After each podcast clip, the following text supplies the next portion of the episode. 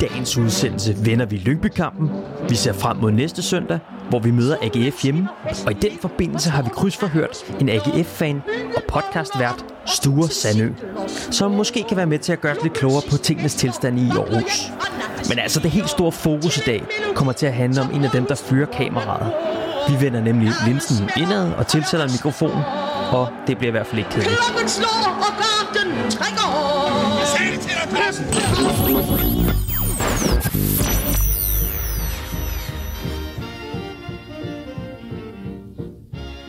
Først og fremmest velkommen til dig, kære lytter. Du har tunet ind på Absalons Radio. En podcast, der forhåbentlig kan være med til at gøre dig lidt klogere på, hvad der sker i og omkring FC København. Og i dag, for at gøre os endnu klogere, har vi fået dig, Andreas, øh, i studiet. Velkommen til. Tak skal du have. Øh, dem, der ikke kender Andreas så godt, kan du så ikke lige fortælle kort, hvem, hvem er du egentlig? Jo, jamen jeg sidder til daglig op på 6. sal, hvor jeg arbejder øh, ja, for FC København, men primært sidder i FCK TV-afdelingen og har gjort det nu i 7,5 år. Og, øh, og ligesom er videograf og kreativ producer. Står både med, med hænderne, når der skal filmes og klippes, men også med til at planlægge nogle af vores store ting, vi laver. Okay. Så du har simpelthen- simpelthen en, en finger med i, i hele processen fra, fra idé til færdig produkt på alt, hvad der kommer på, på FCK TV. Er det korrekt forstået? Ja, altså i forhold til det for nogle år tilbage, der, der var det mere bare, når Christian eller, øh, hvad hedder det, vores kommunikationschef nu, Yes, dengang vi havde Christian Voldny, hvor de sagde, nu skal vi ud og lave det her på tieren, så var det jo bare at filme og klippe de ting, men jo mere man er blevet ældre, så har man også fået noget at skulle have sagt, ikke? Altså nu siger du, nu siger du når, du, når man bliver ældre, men jeg kan, jeg kan jo afsløre for lytterne, at du er jo ikke sådan voldsomt gammel. Hvor, øh, hvor gammel var du, da du blev ansat herinde? Øh, 18 år. 18 år gammel. Hvordan, øh, hvordan får man en, en, sådan en stilling i FC København som 18-årig? Jamen, det startede tilbage i september 2011, at øh, jeg havde filmet nogle ting på min mobil, når jeg havde været inde og se fodbold, og så klippet det sammen, og så havde jeg sendt en DVD med posten ind til øh, parken. øh, ikke et USB-stik, men en, en DVD, og den var så havnet nede i receptionen, og der er vores øh, Dan Rommedal nu, som har med det sportslige at gøre, han var jo i marketingsafdelingen dengang, og så vores øh, tidligere fotograf, øh, André Rothschild, rest in peace, øh, han øh, fik at vide af Romme, at hvis han kunne bruge mig til noget, så, så skulle han bare gøre det. Og så øh, i 12, da Jes kom til, begyndte det så, hvor han sagde, at øh, nu kan vi ikke bruge dig gratis mere, så blev jeg timelønnet, mens jeg gik på handelsskole. Og så i august 13 spurgte han, om jeg ville på fuldtid. Det, det vil du gerne. Ja. og, nu, og nu er der så gået 7,5 år. Og nu er der gået 7,5 år, og du har ingen planer om at skulle videre gå ud fra? Nej, ikke forløbig. Nej, det kan jeg godt forstå. Vildt, var Victor? Det må være et rimelig vildt arbejde. Altså nu har vi jo også siddet og talt lidt her før inden og sådan noget. Det lyder som, øh, som om, der sker alt muligt. Altså hvordan ser din hverdag ud, hvis du skal prøve beskrive den for, for alle lytterne? Jamen, nogle gange kan, kan man faktisk, altså udover at vi ved, hvornår der er kampe og sådan noget, så kan du jo godt komme ind og så ikke vide, hvad skal du lave den her ud. Udover at du ved, at du har altid nogle to ting der er altid nogle harddisker, du kan rydde op i materialet på, eller så er der noget udstyr, der har fået øl på sig til, til derby, der lige skal tørres af, eller et eller andet. Men det er sådan meget on the go, hvad, hvad der sker nu og her. Ikke? Så har vi selvfølgelig øh, nogle lidt mere de senere år, hvor der er kommet flere kommersielle samarbejder, hvor det ligger sådan fast i kalenderne. Det ved vi, vi skal lave, eller trøjelancering og sådan noget. Ikke? Men sådan, det daglige content, det er sådan meget, der opstår, hvordan det sker nu og her. Ikke? Så udover det, så har du en podcastkanal, der hedder Her København. Yes. Og hvad, hvad går den ud på? Hvad? Jamen, det går egentlig ud på, at øh, man behøver ikke være født i København, men København skal ligesom have betydet noget for nogen, eller for, for en selv. Mm. Og så snakker jeg med vedkommende om det, de arbejder med, hvordan de kom til at arbejde med det. Ikke? Øh, så det kan være, hvis jeg nu har haft Benjamin Havmæn, som har været med i Benal. Ham havde jeg med, da han gik øh, solo, havde udgivet to soloalbums, men jeg snakkede ikke med ham omkring hans nye album, jeg øh, snakkede med ham om, hvor, hvordan han var blevet rapper. Mm. Sådan så den også er aktuel at høre om længere tid. Ikke? Mm. Og så har jeg jo lige startet en FIFA-podcast også jo. Ja. Som hedder Talk of the Week. Talk of the Week, og det er ren FIFA-nørderi, men den, øh, øh, der handler det jo også meget om, hvordan spillerne klarer sig i virkeligheden, fordi deres kort bliver jo forbedret efter, hvordan de klarer sig i virkeligheden. Så det er jo fodbold slash FIFA, ikke? Ja, fordi det er foot, øh, hvad Ja. hedder det? Øh, Foot Ultimate Team. Oh, foot Ultimate Team, sorry. Hvem er den mest undervurderede FCK-spiller øh, i FIFA?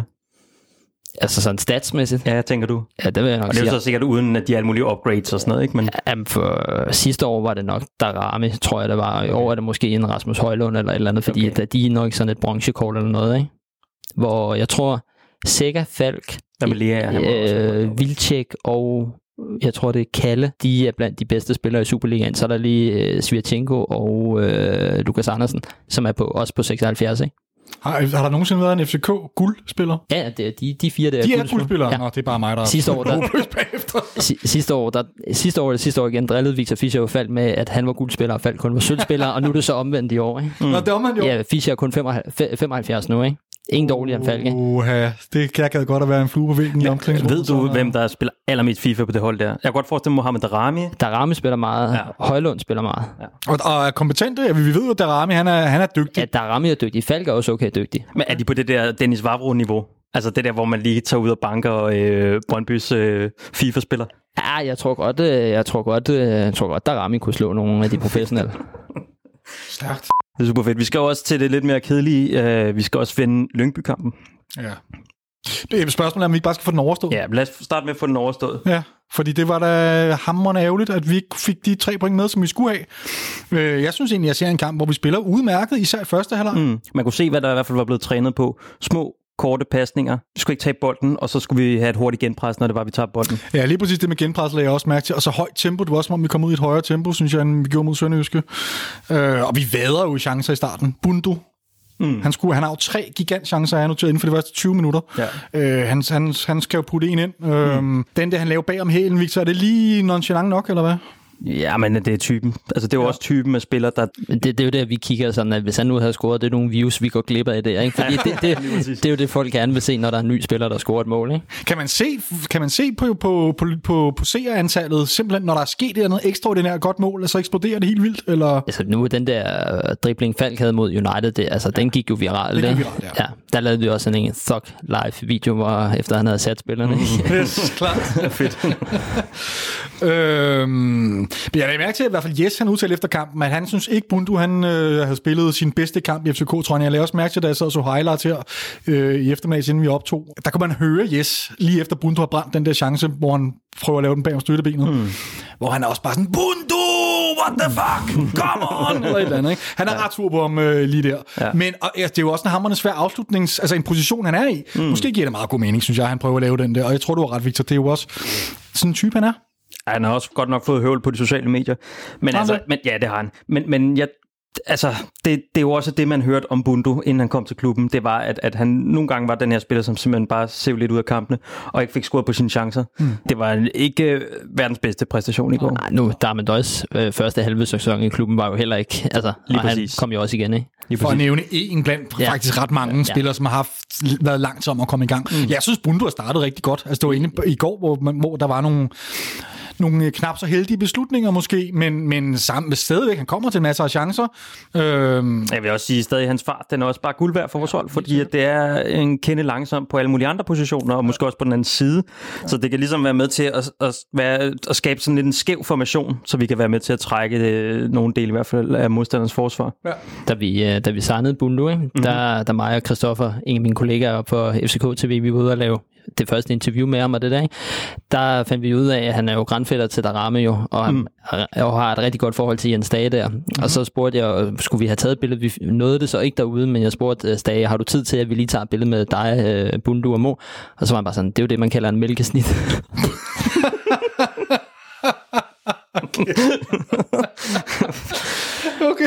der, kom, der kom ikke noget billede, men der kom ikke noget mælkesnittebillede. Nå, det, det har vi til gode så. herligt, herligt. Ja, du må endelig komme med alle sådan nogle anekdoter der. Ja, øhm, hvad, hvad ellers, Victor? Vi får jo ikke scoret, og, og det er, som jeg ser det, så efter en halv times tid, så begynder Lyngby stille og roligt at sig ind i kampen. De har blandt andet et, et, et, et giftigt hug på overlæggeren. Mm. Ikke, Udover det har de jo ikke rigtigt, det er ikke fordi, de, de kommer til chancer, men det er som om, vi mister vores spilovertag, synes jeg, og, og det fiser sådan lidt, lidt ud Det igen. hænger også sammen med, at den bane ude i Lyngby, den bliver mere og mere forslået. Det var Og sådan, vi, mere og mere tavlig ud. ja, Det er egentlig også det, øh, hvad hedder han, øh, Jes Torp, han siger, i pausen, tror jeg det er. Yes. Jamen, han siger, jamen, hvad er det, han siger? Han siger, at de, han, han er nødt til at lægge stilen om, simpelthen, mm. ikke? og begynde at spille mere simpelt, fordi ja. banen er blevet så elendig. Ja, det er irriterende. Der er jo ikke så meget at gøre ved det, fordi at sådan der kommer banen nok til at være lige meget hvad i, øh, i februar i øh, Lyngby, eller i Horsens, eller i Vejle, eller hvor end vi nu tager hen. Var det noget, du bemærkede, at banen sådan var exceptionelt dårligt? Eller var du derude? Jeg var faktisk ikke derude i går. Nå, okay. Jeg har faktisk ferie den her uge. Nå, okay. Så vi havde den øh, nye mand Mathias med ud at filme i går. Okay. Men Men er ja, det noget, du har lagt mærke til nu her, at banerne også har det sådan rimelig meget tungere? Jamen, den første kamp, vi skulle, øh, af træningskampen, vi skulle sende øh, live mod Hvidovre, mm. der havde vi jo håbet på, at det blev bane 3 ude på KB, fordi så kunne vi trække internetkabel fra KB ud til vores computer setup derude, men det blev jo spillet over på kunstbanerne, fordi mm. de ville jo spare den, fordi at, øh, ja, mm. det er jo ret sløje faciliteter lige nu, fordi der går jo været frost i banerne af det, ikke? Mm. Men jeg synes da også, jeg så den seneste, vi spillede mod Brøndby, hvor der også bare, det lignede der i hvert fald, der var blevet skovlet rimelig godt med sne inden. Ja, OB's, øh, OB's bane der på pokalkamp mod Midtjylland, den så jo også ud af helvede Ja, det var, det var voldsomt. Generelt, banerne ser jo øh, helt vanvittigt ud. Parken ser meget flot ud, men den er jo også helt ny, kan man sige. Mm. Så lad os se, hvor lang tid der går, men, men det, er da, det er da et problem. Spørgsmålet er, hvor meget man Men det må ligesom... ikke blive en undskyldning. Nej. Det må ikke blive en undskyldning for, at vi ikke kan spille. Selvfølgelig ikke, og vi, selvfølgelig skal vi kunne vinde over Lyngby uanset banens tilstand. Mm. Men jeg sad og tænkte på, om man måske skulle skride det andet taktisk på en lidt anderledes måde, måske benytte nogle andre spillertyper. Øhm, jeg har så ikke lige nogle konkrete idéer, fordi mm. sad jeg så også og tænkte over, hvad, hvad ville jeg have gjort? Ja. Jeg har sgu nok gjort det samme, som Jes gjorde. Ja. Øhm, ja, han blev skudt meget skoene efter kampen, Jes, mm. øh, af, af de to interviewer, at... Øh, at han lavede om der i pausen. Mm. Fordi det fungerede jo meget bedre i første halvleg. Øhm, men det er jo bagklogskabens øh, ulideligt klare lys, der skinner igennem der. er det Helt ikke? sikkert, og det, altså fordi ideen giver jo, giver jo god Ja. mening, hvis, hvis den der, det stort set ikke kan lave en pasning på den der fodboldbane, så, så er det måske ikke der, man skal spille pasningsspil med Rasmus Falk, og, øh, og Per Biel, han kom selvfølgelig ind, men, øh, Han kommer ind, ja. Men, øh, men i hvert fald pasningsspil. ja. Øh, så må du smide nogle høje bolde op på en Jonas Vind, eller Kabel Vilcek, eller hvem der ellers kan holde på den. ja, nogle lidt mere, noget mere direkte spil. Ja. Det kan også være, at vi skal øh, nævne var Jeg skulle, ja. I, igen ja. i, i den her uge. Mm-hmm. Fordi at, øh, de, har sgu ikke, de har ikke fået styr på det.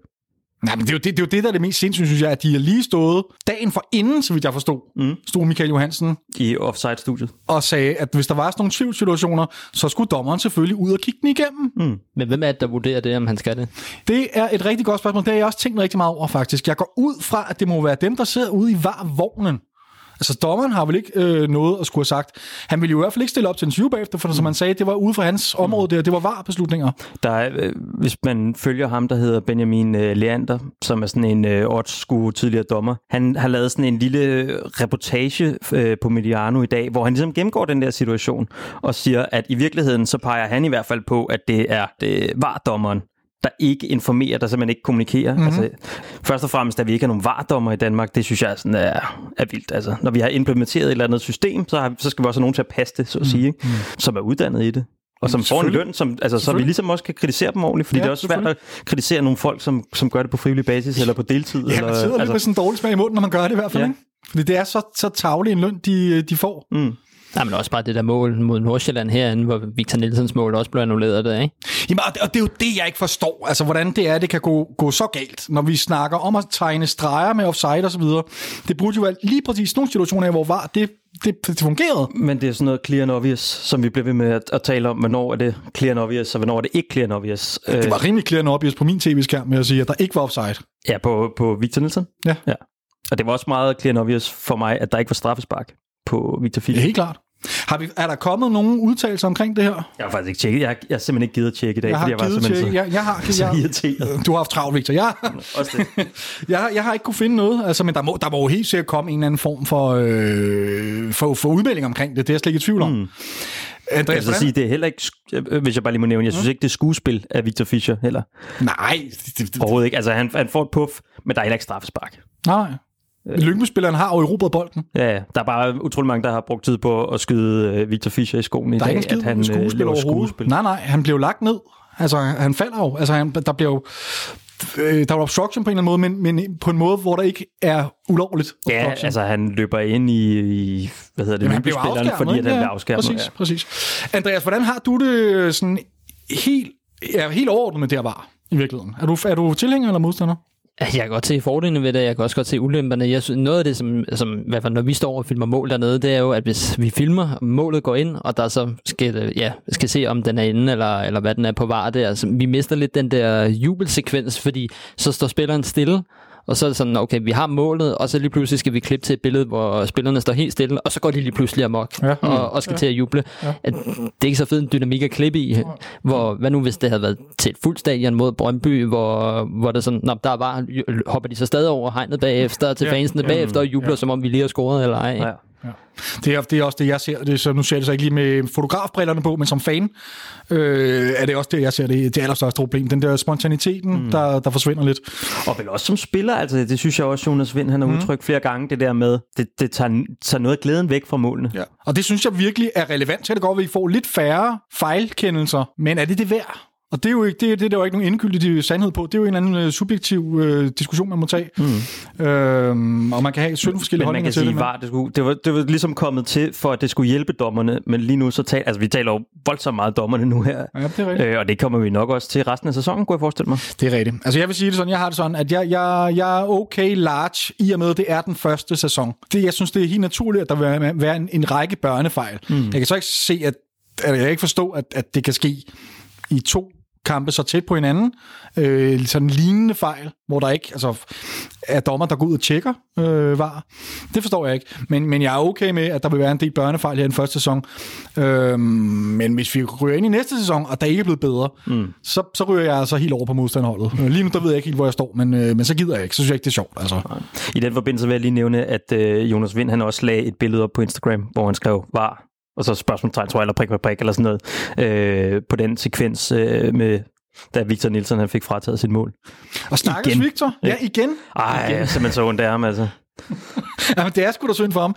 Sidst, vi snakkede med ham øh, for et halvt års tid siden, der stod vi og klandrede ham for, han ikke var målfarlig nok. Nej, vi klandrede ham ikke. ikke? Vi spurgte til sådan lidt til at prøve at fiske lidt efter, om det ikke var det, om vi ikke snart tog nogle mål, fordi han vinder alt på hovedet. Altså. Fuldstændig. Og så kommer målene, men de, det nytter jo ikke noget, når de bare bliver annulleret fejlagtigt. Altså. Stakkels mand. Ja, øhm, eller nej, undskyld, 39 minutter, der får vi jo så det her straffespark, hvor ja. Ja. vi kommer foran 1-0. Mm.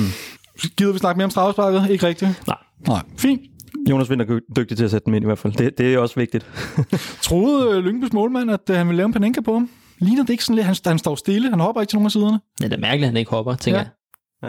Hvad tænker du, Andreas? Du ligner, du har svaret. Jamen, jeg, jeg synes, han sætter den rimelig køligt. Altså, det, mm. det ligner mig, da jeg spillede fodbold. Jeg vil bare s- sæt, sæt, øh, sætte den nede øh, ude siden, ikke? Men øh, den kan jo heller ikke lave paninkaen hver gang, tænker jeg, fordi så spotter de ham jo på et tidspunkt, ikke? Ja.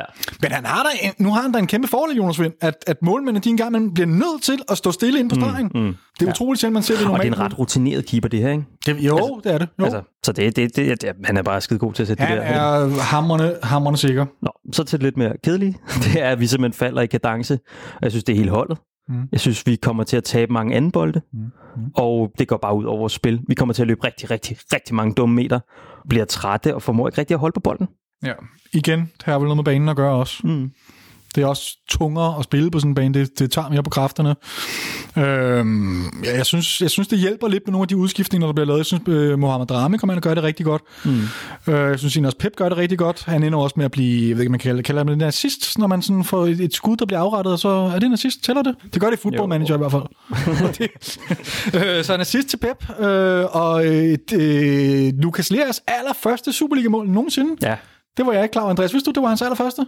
Ja, det synes jeg. Jeg sad og så kamp derhjemme. Der mente de også, det var, det var hans første mål sådan i ja, professionel fodbold, eller hvad man siger, i Danmark. Ja, i Danmark. Det var, Stærkt, han var lige over banen jo. det var et dejligt mål, især fordi han ligesom bare stod det rigtige sted. Ja. Det ligner sådan et center forward mål.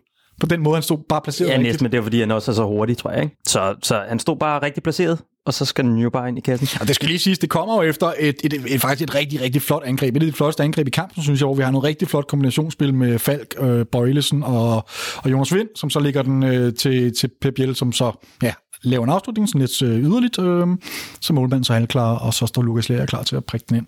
Rigtig, rigtig flot mål. Men man når dårligt nok at få, at få armene ned, så ligger bolden nede i, i målet i den anden ende. Andreas, hvad, hvad tænkte du lige, da du så det, da den gik ind, den Ja. 2-2 der? Jeg tænkte at øve, det gjorde, det gjorde min kæreste også, fordi vi sad og så den sammen derhjemme. At hun, er, hun har jo spurgt, om hun godt må gå op i fodbold nu. Det gjorde hun ikke, da vi mødtes. Men øh, så hun, hun sidder der nærmest skærer mere ud end mig. Så det er, sådan, er det din entusiasme, der sådan stille og roligt er smittet af på hende, eller hvad? Og så i dag er hun, vil hun betragte sig selv som FCK-fan simpelthen? Eller? ja, det vil jeg sige. Hun fik blandt andet øh, tredje trøje, den fik hun, den ønsker hun sig i julegave. ja, okay, så er man FCK-fan. Men jeg ved ikke, om det er også fordi, at øh, Nør nede for shoppen nu ligesom laver nogle trøjer, der måske er mere, man kan gå med i dagligdagen, som enten er lidt fashion, men som ikke afspejler, okay, du har fodboldtrøje på, ikke? Mm. Det hjælper helt sikkert nok på det. Når vi nu lige er for det der Ledø-kollektionen, hvad synes I om den? Øhm, Den er røvfed. ja, Det synes jeg også. Jeg synes også, den er super cool. Det er fedt det der med, som Andreas siger, det der med at holde det lidt simpelt, og så øh, man kan gå i det, og dem, der ved, hvad, hvad det repræsenterer, hvad står for osv., de, de kan ligesom bonde over det, Ja. ja. og, men man kan også godt have den på, selvom man arbejder i, ja, lad os sige, en eller anden børnehave, eller i whatever. Whatever. Ja. Jeg, synes, det, det, jeg synes, det er sjovt, sådan, at når, når vi lægger nogle ting ud af der er altid nogen, der skal, der skal skrive et eller andet. Der var en, der skrev sådan, fed kollektion, hvorfor er der ikke lavet mere? Altså sådan øh, andre styles, hvor der var sådan, Hmm. Det ved man jo ikke, om kommer, eller hvad, hvad, hvad der gør, men jeg synes bare, det er fedt, at udover nu, når vi har Hugo Boss og nogle af de andre, og Adidas, så det, at man kan lave sådan nogle små samarbejder, ikke? ja, helt klart. Helt klart. Jeg er sikker på, at det bliver en succes. Jeg tror, de kommer til at sælge ret godt. Det tror Den jeg. kollektion der. Jeg har allerede hørt, der er blevet solgt halvdelen af kollektionen, sidst jeg læste i hvert fald. Ja, okay. Så, så det- det det er jo må- meget godt, Går jeg ud fra en succes. Det, det lyder i hvert fald Så som er en det bare succes. at håbe, at de producerer nogle flere. Ja. Jeg kunne også godt lide det, det samarbejde, man havde med Lefix før i tiden. Ja. Øh, Jeg har stadig den der termojak, vi lavede med dem dengang. ja. Den er også fed. Der er sådan en virkelig fed øh, kasket med Absalon på, og så står der Lefix og sådan Absalon. noget. Ja. Ja, statuen var med i logoet, og så stod der sådan Lefix FC København. Det er da rigtigt, ja. Ja, ja, ja, ja, ja, ja. Det er da rigtigt. ja. Nå, vi skal altså lige tilbage til Lyngby-kampen. Ja, Øh, og det vi skal tilbage til, det er, at jeg bliver nødt til lige at vende det der 2-2-mål. Mm. Fordi øh, Lea er ude efter kampen og sige øh, til bold.dk, det var faktisk i min side, at de kom igennem. Mm. Jeg så i situationen, at der var en, der løb i ryggen på mig, men det gik øh, hurtigt lige pludselig. Jeg ved ikke, om vi ikke er organiseret. Det burde vi jo være. Det er noget, vi må hjem og kigge på. Det burde selvfølgelig kunne lade sig gøre. Lea Alin faktisk, han stod lidt fejlplaceret. Gjorde han det? Fordi så sad jeg og kiggede på men det. det- Jeg synes bare, det er da ikke hans skyld. Men nej, det er det heller ikke. Det er, man kan sige, det er Bartolek, der mister sin mand, Ja, præcis. og, og han kommer ligesom igennem ude på Ja, vores højre side. Ja, vores højre side, deres venstre. Øh, men, men Lukas Lea kan ligesom godt trække mere ind i banen, og så være mere en del af spillet. Han bliver lidt passiv, når han er derude, og kommer ikke til at hjælpe hverken til eller fra. Øh, men det handler måske også om, at han ikke har spillet nok med hold. Altså, kunne jeg Ja, forestille mig. ja, ja, helt klart, helt klart. Øhm. Men hvem skal have ham? Hvad var det? Hvad hedder han? Øh, Hebo, der scorede, ikke? Mm. Han Nej, står- Hebo scorede, ja, når han scorede faktisk begge mål. Ja. Han står jo, altså det, det er jo, ja, som sagt, Barceløs, der bliver sat ud på kanten. Også, det ser en lille smule let ud, nu har vi været rigtig venlige ved Barceløs her på det seneste, men lige, lige den situation så han ikke så heldig ud. Mm. Og så kommer der et fladt indlæg, mm. som går hele vejen igennem feltet, mm. og så står Hebo inde ved, lige omkring straffesparkspletten, mm. og der er ikke... Men det skal jo ikke gå hele vejen igennem feltet. Altså, det, er jo der, det er jo der, problemet ligger, ikke? Hvad er det det? Det er det også. Altså, det Okay, må jo ikke ja, komme præcis. så langt overhovedet. Nej, de må ikke komme så langt. Men Og der er jo heller ikke nogen, der skal være klar til at... Altså, man må ikke stå fuldstændig blank inde ved straffesparkspletten, tænker jeg. Nej. Så der, der, altså, hvem, og hvem skulle have haft ham? Jeg vil godt spørge. Jeg kan faktisk ikke huske sådan en sekvens Nej, så okay, godt. fair nok, så er det også unfair. Øh. Så er det også unfair, for jeg kan ikke rigtig finde ud af det. Jeg har siddet og set den flere gange. Jeg kan simpelthen ikke finde ud af, hvem det er, der skal have ham. Nej. Umiddelbart kunne det måske være sådan en som Seca, men han ligger over den anden side. Mm. Jeg ved det ikke. Jeg ved det simpelthen ikke. Men, øhm, og så en, en, sidste ting omkring det mål. Burde kunne Kalle have hapset den der på en god dag? Han får hånden på. Mm. Øh, jeg siger ikke, det er en, han skulle have haft på nogen som helst måde. Jeg tror, han kommer til at ligge væk dag. på det forkerte ben. Præcis. Ja, det kommer ret hurtigt, det skud Ja, der. det er rigtigt. Ja, og det, Det, er altså, det, var, godt det var ikke mere end en inderside, han satte på. Jo, Nej. Hebo. Nej, det er for straffesparkspletten. Ja. Det skal man godt. Ja. Ja, ja det er nok. Det, det, det, det, jeg Men trækker jeg vil det sige, altså, okay, to langskudsmål, eller langskudsmål, det er det jo heller ikke, men, men stadig, så er den måde, vi har lukket mål ind på de seneste to kampe i hvert fald. Så, så det begynder også at se bedre ud. Det er svært at væbne sig mod et godt langskud. Ja, jamen det er det, det er det da helt klart. Problemet er vel, at vi ikke får dræbt kampene. Fordi så kan de der langskudsmål, der kommer i ny og næ, som ikke kan gardere os mod, mm. så er de vel ikke så vigtige, hvis den har stået 2-0 eller 3-0, som den burde Og måske det. også mere kyniske foran, foran dåsen, ikke? Men det er jo det. Det er jo, det er jo lige præcis det, der er min anke. Vi er simpelthen kyniske nok, og det gælder både Sønderjyske kampen, mm. hvor det så heldigvis lykkes at få hævet tre point hjem. Ja. Men det er på lodder og trisser, ikke? det kunne godt være gået galt. Ikke? Den 12. mand. Og hjælpe, ja, det er rigtigt, ja. Øh, og så ser vi det samme mod Lyngby, og der gik den så ikke, og der kostede det to point, og det er jo bare så hammerende ærgerligt, altså. Mm. Øhm, men hvordan, hvordan får man lige, øh, Andreas, hvordan får man mere kynisme foran mål?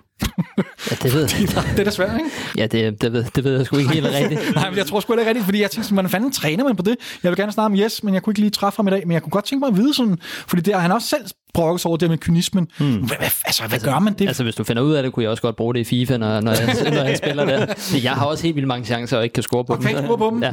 Og du har ikke fundet ud af, hvad, hvad, hvad sådan humlen er til det hele? Nej, det er ikke, helt. Nå, når vi finder ud af det, enten du eller jeg, så, så snakker vi lige sammen, og så, så giver vi det videre til enten FIFA eller, eller FCK. Ja. Jeg, tænker, jeg tænker i hvert fald, at, at vi skal på en eller anden måde ligesom kunne formå at sidde på bolden, også i anden halvleg, og blive ved med at holde fokus, blive ved med at holde fast i kuglen. Det er bare sindssygt vigtigt. Og skal vi så ikke lukke øh, Lyngby-kampen? Og måske jo. ja, slukke øh, et lille guldhåb? Nej, nej, det gør vi ikke. Nå, okay. No way. Men øh, vi lukker lykken på kampen. Nå, så lad os hoppe over til noget lidt mere spændende, og måske også, øh, hvor vi kan bruge dig lidt mere, Andreas. Ikke? For et par år siden, det er 2019, da vi spiller mod Brøndby herinde, der er I med til at lave sådan en, sådan en, en, ja, en lille montage, en lille film, der hedder øh, Guldarbet. Ja. Hvordan bliver den til? Eller Øh, hvordan, hvordan får man først og fremmest ideen? øh, det gjorde Jes to dage før vi skulle spille kampen. Okay. øh, der, der kom han ind og sagde, om det kunne, nu har vi jo længere stykke tid har vi gerne vil lave sådan en sæsonderby, men det er jo alt efter, vi ved jo først sådan til sidst, hvordan vi klarer os, om, men vi prøver alt, så vidt muligt i løbet i starten af en sæson at samle ind til, hvis vi nu skal lave en sæsondukke. Og nu kunne vi jo så vinde mesterskabet på den der kamp der, og så kom han så ind og sagde, om vi skulle noget af det, så, så jeg fik jo ringet et par ekstra fotografer ind, sådan så vi, jeg tror vi var 4-5 mand bare for os af, der dækkede den ud over tv-delen og det der, ikke? Mm. hvor vi så var med, der banen blev kridtet om morgenen, og fanmars og alt det der, ikke? Øhm, og så sad vi, tror jeg, vi sad og Christian Bøj, min kollega, som er øhm, redaktionsleder på FCK TV, sad i fire uger efter og klippede den, ikke? Ja. Og jeg følte jo først, at min, min, min sæson var først sluttet, da jeg var færdig med, med, med dokumentaren, hvor vi havde jo fået pokalen og alt det der, ikke? Ja. Hvor mange timers materiale har I det, I skal sidde og klippe ned? Jeg tror, vi, da jeg havde samlet det hele op, både for tv, et GoPro, fire vores kameraer og lidt ekstra, tror jeg, vi havde omkring syv timers materiale, som blev til 45 minutter. Ikke? Da op, ja, der skal godt nok Jeg tror, vi brugte halvanden uge bare på at sidde og sortere, bare for noget, vi skulle bruge. Ikke? Mm. Og, så, og så da vi nogenlunde havde en, en timeline over det, vi skulle bruge af de forskellige sekvenser, vi delte dem jo sådan meget op i, nu skete der det her i det her minut, nu skete der det her i det her minut. Så tog vi så ud og lavede et interview med Fischer, Bøjle, Falk og, var det, jo, var det Jonas? Jo, jeg tror, var det ikke Jonas? Det kan jeg ikke huske. Ja, Nå, men så lavede vi så de interview der, inden spillerne gik på ferie? Mm. Øh, og ligesom fik til at kommentere på de forskellige ting. Ikke? Så, så cirka fire ugers hårdt arbejde ligger der bag sådan en produktion? Ja. Det er alligevel øh, stof til eftertanke. Hvor mange mænd er I på sådan en? Øh, kun mig og Christian altså, t- til at klippe den, men vi var altså, øh, udover mig, Adam og Bøjer på selve kampen, så var, havde vi fået to mere ind, ikke? Ja, okay. Så det er sådan en, en håndfuld mennesker. Det er, altså også lidt, det er også lidt satset, når det er sådan en guldkamp, ikke? Altså tænker jeg så, Ja, fordi hvis, hvis vi nu havde tabt kampen, sige, så, vi har fået bank, ikke? 3-0, og vi tjekkede varmere kasser ind, ikke? Så, ja, så havde du kunne smide det hele ud i skraldespanden, ikke? ja, lige præcis. Ja. Har, I, har I oplevet det? At, at lave en hel produktion med et eller andet, og så må I simpelthen kassere det, fordi der sker et eller andet? Ja, ja, nu den der, hvad hedder det, nu den der stemningsvideo, vi lavede til Atalanta-kampen, hvor vi gik videre jo, der havde vi jo håbet på, at vi kunne lave noget lignende mod uh, Røde Stjerne jo. Der mm. røg det jo i skraldespanden, ikke? Ja, klart. Så der er der nogle situationer, eller hvor det så hele bare kommer ud, ikke? Mm. Så når vi andre står og er ved at koge over raseri over, at vi er røget ud mod Røde Stjerne, Ja. så er du også ved at koge over raseri, dels fordi vi er ud mod Stjerne, men også fordi dit arbejde har været spildt. Ja, men det er også bare sådan, bare generelt for eksempel til de der guldderby ting, altså der, der er det sådan, vi kan jo først tillade os at juble, når vi har, altså når, når Falk scorer det der mål jo, så står jeg jo sådan her med kameraet og tænker, "Ye- yes, men jeg skal jo filme, at han løber hen og giver high five til fansene, og så når, det, når stadionspeakeren har råbt Rasmus Falk, og det, og det stopper der, Ja. så står mig og Bøj og jubler sådan for os. Fedt. fordi at det, det er jo ikke noget, vi står og jubler, fordi så, så får vi jo ikke filmet øh, det andet der jo. Ikke? Det må da være sindssygt svært. Var det ikke, har du ikke øh, i starten især, tænker jeg, fucket nogle optagelser fuldstændig op, fordi du lige fik rystet lidt for meget med kameraet under en jubel eller et eller andet? Jo, no, nogle gange, men det er også det, det, det er sådan noget med, at du skal holde den der procentdel, at altså, selvfølgelig må du, må du godt blive påvirket af, hvad der sker Ja. på, på banen, ja. men du er jo også ansat i klubben, så Ja. ja. den, den, der skal helst være sådan en god balance der, ikke? Ja. Ja. Mm. Men de ansatte, de jubler vel også, hvis, hvis FCK scorer og så videre, gør de ikke? Jo, jo, jo, men, men der er jo nogle af dem, som ikke er ligesom, altså, som sidder oppe i loungerne, som har med sponsorerne at gøre, eller som, som mm. måske bedre kan juble end os, der er ja, dernede, hvor, ja, hvor, hvor tingene sker. ikke? Nå, så vil jeg gerne lige hoppe lidt videre øh, og til noget lidt andet, fordi da vi henter Damendøje for tre eller fire år siden, eller Det er sådan så noget, lang tid siden. øh, der er vi på træningslejr i Schweiz. Kan det ikke passe? Ja, øh, Østrig, Østrig. på sådan et Øh. vandrehjem, vi har været på en del gange. Okay. Et vandrehjem. Det er, det er et vandrehjem. Der er også der er mange gamle mennesker på, på, hotel, eller på vandrehjemmet. Men i hvert, i hvert Det fald, kan, det kan du også se i baggrunden på, på videoen. Der ligger der sådan to gamle damer og soler sig ved siden af dem. men i hvert fald ja, den omtalte video, det er jo selvfølgelig den her, hvor øh, Per Vind og, øh, hvad hedder han? Øh, Jesper Larsen. Jesper Larsen, de ligger og, øh, og samler nogle damer, og så kommer Damendøje gående. Hvem får ideen til, til den her fede montage, eller sketch, eller hvad vi nu skal kalde det? Vi får jo at vide, at, der, at han kommer. Øhm, og så mig og Martin Kampmann, som øh, har været ude på DR, har lavet en liga på B3, men ikke er hos os mere. Vi står der og tænker, hvad fanden skal vi lave? Fordi det er jo ikke ligesom her i parken, hvor vi har noget stadionlys, vi kan lave en fed... Altså, det er virkelig øh, sådan kedeligt gråt hotel, eller sådan rigtig østrig, øh, østrig stil ikke? Der rundt om, øh, om selve byen der i Barakaspur, der er der sådan en, øh, det er sådan borg hvor vi var sådan, skal vi lave, hvor han står deroppe og laver honør, ligesom han gjorde i Panathinaikos, eller hvad skal mm. vi gøre? Ja, og så kom kampen på det der med, at øh, skulle vi spørge nogle af spillerne, om der ikke manglede n- nogle damer eller et eller andet, og vi var sådan, det, det, det skal spillerne måske ikke. Og så tænkte vi, at vi kunne bruge Jesper Larsen og Per, øh, ja. per Vind, og så lavede vi det, deres sekvens først, og så da en døj havde skrevet under det, så hævde vi ham derned, ikke? Og mm. der, der var Ståle og Johan Lange, de ville gerne have, have det ud rimelig hurtigt. Vi, sagde, vi skal lige låne ham bare fem minutter. Han skal lige ned og ligge på en solseng nede ved, nede ved poolen. Men hvor, hvorfor ville de gerne have ham hurtigt, så de kunne få ham i gang med at... Jamen, jeg, jeg, tror bare, no, jeg tror bare nogle gange, at alt efter hvilken træner man er, så ja. går man måske ikke så meget op i selve lancering af en spiller. Og det, det, er jo nogle gange ret vigtigt. Der kan du både løfte en spiller og mm. de forskellige ting. Ikke? Mm. Og så var det sådan, okay, så tag ham ned hurtigt der. Og så da vi havde klippet den sammen, og vi havde lagt det ud, så var frokosten over, så mig og Kampmann tog ned i, i byen og, og spiste, og så da vi kommer tilbage, så kom både Ståle og Johan Lange hen og sagde, okay, det var faktisk meget sjovt. og så synes de, det var meget fedt. ja. Jeg tror faktisk, at den slog, slog rekord, at den var, at det var sådan noget 300-400.000 visninger på, på Facebook eller sådan noget. Nå, sindssygt. Men er det ikke svært nu her? Fordi der sidder for eksempel sådan nogen som David og jeg, og vi har også haft en uh, Michel Davidsen og og diverse andre inden Kasper Larsen, som sidder og fisker og leder øh, med lys og lygte, når der er transfervindue åben. Altså på, hvem, hvem henter vi nu? Øh, er det så ikke svært at, at sådan overraske fansene med, med sådan nogle videoer? Jo, jo, og det er jo det, det var der netop med Damandøj, var der jo ingen, der havde den historie jo, så der, der, der brager den jo bare derude af, ikke? Ja. Var det det der med, vi også, hvis vi nu har planlagt et eller andet, og så lige pludselig så, nå, der var der en, der havde den, så bliver fansene ikke lige så overrasket, ikke? Mm. Vi havde den der transfersager der, der faldt forlænget, Bøjle forlænget, og så Jonas forlænget, der hvor faldt sad og skrev autografkort, mm. så kom der en ny kontrakt ind, og så havde vi Bøjle, der sad på gangen, hvor Ståle så var næste, hvor han så kommer ind, og så Jonas, der kommer ud efter, han havde scoret mod Brøndby og lavet den der. Ja. Øh, så det er, altså, det er jo fedest, når, når pressen ikke ved det. Ikke? Mm-hmm. Led, altså, laver I også sådan, er der sådan en intern konkurrence klubberne imellem, om hvem der ligesom kan lave de fedeste spillerpræsentationer?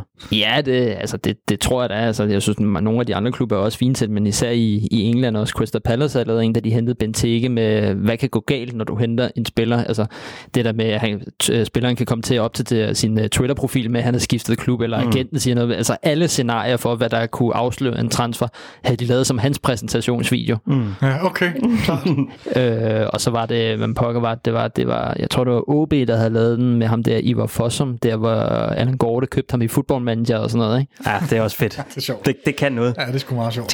De lavede den der på Midtjylland, hvor det noget med et fly, og det var ikke så heldigt. En eller anden trøje. Ja, det var sådan en trøje. På stadion. Det var det, det, var det der var problemet. For og det, det blev var... hypet sådan i en uge nærmest, og så var det, at de havde lanceret en eller anden form. Jamen, så, så du ikke den video, vi lavede med vores julesweater, der var Leo, han kom ind med, det var med, sjovt. med, med en kuffer. det var gengæld nemlig sjovt.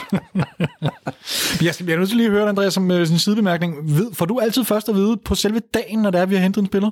Ej, nogle gange har jeg måske vidst det dagen før, hvis det nu var sat til, at han skulle komme der, og vi skulle lave det der, så nej, det blev rykket til i morgen, ikke? Ja, okay. Men det, altså, det er så få som overhovedet muligt, der ja. ved det. Det er kun, når vi, når vi ved, okay, nu skal der laves noget content, så får ja. vi det at vide, ikke? Mm. Ja. Og så er det som regel med meget kort varsel, lyder det til i hvert fald. Den, det content, der skal produceres, det skal gå hurtigt. Det skal gå hurtigt. Ja. Altså, det er sådan, det kan være, at han, nu får vi at vide, han kommer der, vi skal lave et interview, og så skal vi have en eller anden hurtig video klar, ikke? Mm. Jeg tror med Vita Fischer, der var jeg på vej hjem fra Dubai, men der lavede de det herhjemme der. Jeg tror, det var dagen før vi kom hjem, ikke? Der, hvor han øh, gik ind på planen der, ikke? Ja. Der havde de vist omkring en time med ham, hvor de kunne få taget billeder og lavet okay. det der, ikke? Ja. Øh, og så er det jo også alt efter, hvilken transfer vi henter. Det er jo heller ikke alle spillere, vi laver pressemøder med. Det er jo, når de kommer op i en vis kategori, eller Bentner, eller ja, yes. øh, Christian Poulsen, eller nogle mm. af dem der. Ikke? Ja. Så det er jo også, at da vi hentede Dennis Svarbro, der var det jo bare et interview og en artikel, ikke? og så er der nogen, hvor det er sådan en mellemstadie, hvor, okay, skal vi lave en øh, lanceringsvideo, der er sjov, eller skal vi lave en, der sådan er, ligesom øh, LA Galaxy, de lavede jo, hvor Zlatan stod ved siden af løve, da de hentede ham, eller Pogba, han stod og sagde, I'm back. ja, ja, ja. Øh, hvor nu det med Sanka, der kunne du have kørt den helt store frem, øh, da han kom tilbage, ikke? men det mm. skete jo så sent, så der blev det sådan en nedtælling i stedet for, for der, havde vi, der var han jo med landsholdet Herning, så der havde vi ikke mulighed for at lave noget med ham. Mm, selvfølgelig. Og Lukas Lea, der blev det så, han sad i, i lufthavnen, ikke? Mm. Så det er mere at tænke kreativt hurtigt, ikke? Ja. Ja, men det, det er jo lige præcis det, for det ene ting er sådan alt det praktiske, der skal styr på, men, men det, det, det er den kreative proces, jeg tænker, som stresser mig helt, bare ved tanken om, at Nå, nu, nu om en time, så skal jeg så lige have fundet på en rigtig fed idé med en video til en døje. Ja. Så, så skal man da godt nok være, og, og I er kun et par stykker Ja. om det her. Ja. Jeg åbner lige nu. Det er godt arbejde, altså, det må jeg skulle sige. Øhm, ja, jeg synes, det, jeg synes, det er imponerende. Det, Kan vi ikke lige prøve at hænge lidt ved med den der, Lukas Lea? Har du måske lyst til at tage os igennem sådan, altså, du møder ind på tieren ja. Om morgenen, forestiller mig. Ja, vi, Eller- vi skulle eller have, parken. nej, det var på tieren, vi skulle ja. øh, til coronatest. Nå, ja, okay. du, der, der, der ved du intet om noget som helst, eller hvad? Nej, Der møder du bare ind på en ganske almindelig hverdags arbejdsdag. Jamen, det var, var det ikke mandag? Det var, jo, det var Jo. mandag, jo. Jo. Jo jeg, Og det var selvfølgelig deadline day, så det var ikke en helt normal dag på den jeg, måde. jeg, jeg havde ikke lagt nogen planer til, hvis der nu skete noget, men jeg, jeg anede intet, hvad der skulle ske. Øh, og så spurgte jeg så, om jeg havde mit pas med.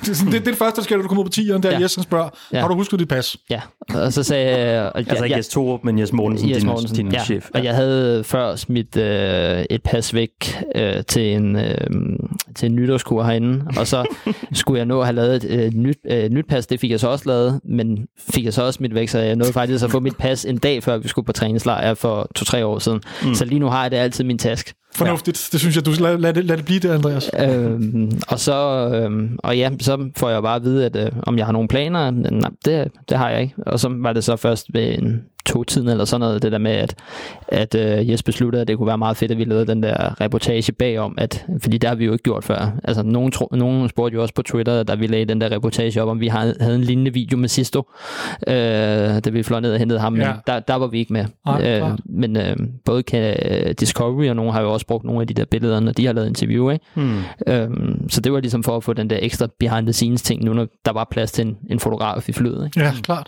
Men du får ikke at vide, der, da, da Jes spørger, om du husker dit pas, der siger han ikke om, hvor I skal hen i verden, eller hvem det drejer sig om. Nej, eller først senere, når vi, der, da vi skal til afsted, ikke? at vi skal til Italien. Ikke? Så du, der, der Altså, er hvad, er det, det er næsten lige inden du går på ombord på flyet? I, du Ah, nej, sådan- inden da vi kører for 10'eren cirka. Ikke? Okay. det er stadig også... Øh, Ja, det er meget vildt. Det er, det er da helt sted. Jeg, jeg synes bare, det er så vildt at have en arbejdsdag, hvor man sådan, nå, jeg ved ikke, om jeg skal til... Om jeg bare skal være på Frederiksberg i dag, eller om jeg skal en tur til, til, til Middelhavet, eller hvad ved jeg.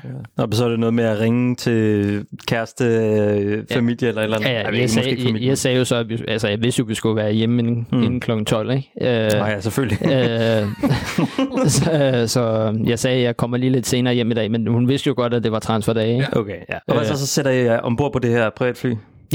Øh, og flyver derned.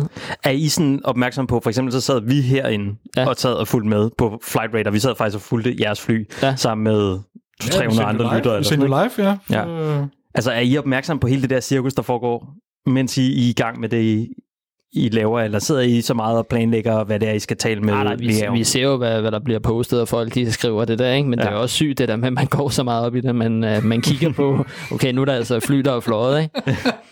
Der var også, der, jeg så også, der var flere, der skrev sådan, har I corner med hjemme også, eller? ja, ja, lige præcis. Lige præcis. Men det sad vi da også og spekulerede i. Det Det gjorde vi da.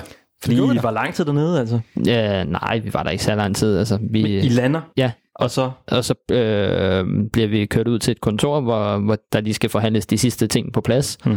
Øh, og ja, Lukas skulle jo pakke sine ting, fordi han havde både konen og sit barn og også en hund med hjem.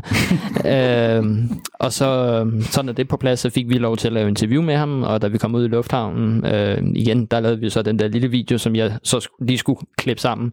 Jeg I flyet? Øh, nej, inden vi fløj. Okay. Øh, mens vi sad, mens mig og Jes sad og ventede på, at de skulle forhandle færdigt, så lavede vi den, det er jo Jes, der speaker, øh, Mhm. mm-hmm. den der fly-intro ude i lufthavnen. der, Ja, ikke? kaptajn, ja. Og jeg havde fundet musik og de forskellige lyde der, så det var kun at lige sætte de sidste klip ind med, med Lukas, ikke? Mm. Og så fik vi postet det, og så var det hjemme, ikke? Sammen med hund og kone og barn og dig. Ja. og Jes. Og... Der, der var kun otte, pl- øh, otte pladser i flyet, og de blev alle sammen brugt. Var hunden en af dem? Uh, nej, uh, bar, uh, barnet i Nå ja, barnestolen var på den ene, ikke? Ja. Uh, Så det vil sige, når, når I er, er det, er det standard, at når I, er, når I er nede sådan nogle steder til sådan nogle, at hente en spiller hjem, så er detaljerne ikke altid faldet på plads? Der, der, de sidste forhandlinger skal lige rundes af? Det tror jeg er meget normalt. Det tror jeg altid, at fordi vi, det er også nogle gange, hvis vi ved, at der kommer, kommer en spiller herinde, vi skal lave noget med, så er det altid, så skal de jo lige have skrevet kontrakten under. Altså, det, Det, det, det, man ordner ikke kontrakten først, og så... Men William Først, man talte ved, jo nærmest også om, altså han sagde jo gentagende gange øh, efterfølgende, at, at altså, det var, det var rimelig besværligt at få forhandlet den der kontrakt hjem, ikke? Jo. Jeg tror også, det er alt efter, hvem, hvilke, ja. hvilke mennesker på hvilke lande du handler med. Ja, klart. Klart, klart, klart. Så der, er- der er altid noget. Altså, når vi, hvis det er herinde, i- typisk er det jo herinde i parken, når der kommer en ny spiller, ikke? Og så får vi at vide, okay, vi, vi skal være klar her. Okay, fint. Og så står vi og venter, og så øh, kommer Rommedal ud og siger, ja, nu er alt i orden. Yes, I går bare ind og laver interview af det der, og så aftaler vi, når vi, hvornår vi poster tingene, ikke? Nå, det er sgu da meget sjovt lige at komme igennem sådan en, øh, en dag på øh, Lukas Leriers deadline day, hvordan det foregik. Så lad mig lige høre, altså fordi nu, når vi er ved de her deadline days, så Niklas Bender, Ja. Hvad, hvad, hvad, hvordan foregår sådan en dag? Jamen, der, der mødte jeg jo bare ind i parken øh, og ventede, eller havde heller ikke lagt nogen planer, øh, alt efter hvad der nu skulle ske eller ej. Øh, og så tror jeg, at Jes han skrev til mig ved en 4-5-tiden, at der kommer ikke til at ske mere. Hmm. Og der, jeg havde lige bestilt noget mad herind, så jeg blev lige at spise den der mad, og havde alligevel noget, jeg kunne sidde og lave på computeren. Jeg tænkte, hvis der nu Ja, ja. skulle ske et eller andet, så gad jeg jo ikke først tage hjem for at så tage ind i parken og hente udstyr igen. Nej, selvfølgelig. Øh, og så skrev Jes til mig Men det er jo sådan noget, altså han, Niklas Bender blev hentet, undskyld jeg afbryder, han blev hentet sådan noget øh, halv tolv eller sådan noget. Ja, Ja, det er det- derfor, dem bliver offentliggjort, ikke? ja, Ja, altså jeg, øh, Jes ringer til mig ved en halv tiden og siger, jeg kommer ind og henter dig nu. okay. Og så kører vi så hen til hans agentbureau der på, øh, jeg tror det er ude på Nørrebro. okay. Øh, Der ved, du, i stedet- der ved du heller ikke, hvad det drejer sig om, eller hvad? øh, der, jo, der fik jeg at vide Okay, på vejen. det på- det er Bentner. Okay, men, men, men igen, der står vi der, vi skal lave en præsentationsvideo, og vi står på Nørrebro, altså hvad fanden skal vi lave? Ikke? øh, så der blev det med, at vi filmede ham jo bare med ryggen til, og så vendte han sig om og åbnede trøjen, og så havde han det. Ikke? Mm. Ja. Øh, så var så hans egen idé, den der med at unfollow Mid- øh, Midtjylland på... Ja, okay. Det var hans egen idé. Det er meget sjovt, fordi ja. jeg sad og fulgte med, og senere, eller tidligere på dagen, der har han jo followet Midtjylland. Nej, det var Midtjylland, der havde followet ham. Nå, okay, det var sådan, det var. Aha. Ja, okay, og så unfold. Ah, okay, det, det er sjovt. Det er sgu meget sjovt, ja. Det er skidskægt. Ellers var det blokeret, jeg kan ikke helt huske det. Det kan altså være, hvis han ikke går trænervejen, Niklas Bentner, eller øh, reality-vejen, så, øh, så skal jeg have ham ind som sådan en øh, spasmager deroppe i FCK TV. det vil være genialt. Og så der kom, kom jeg jo så sent i seng, og så var det dagen efter, der vi kan jo godt lide at lave det der spillerens første dag, så der var jeg jo på for om morgenstunden hjemme i hans lejlighed. Mm. Og så hele dagen ud til første træning, pressemøde og alt det der, ikke? Og der var også mange journalister, kan jeg huske. Ja, der var virkelig, det er sjældent, man ser så mange journalister ude på tieren. Altså, det jeg var, tror, at sidst jeg så så mange ude på tieren, det var, da jeg, da jeg startede der august 13, der var Jelle jo stadig træner jo. Øh, mm. Der kom Ståle to uger senere. Jeg tror, det er sidst, at jeg har set så mange Ja. journalister derude, ikke?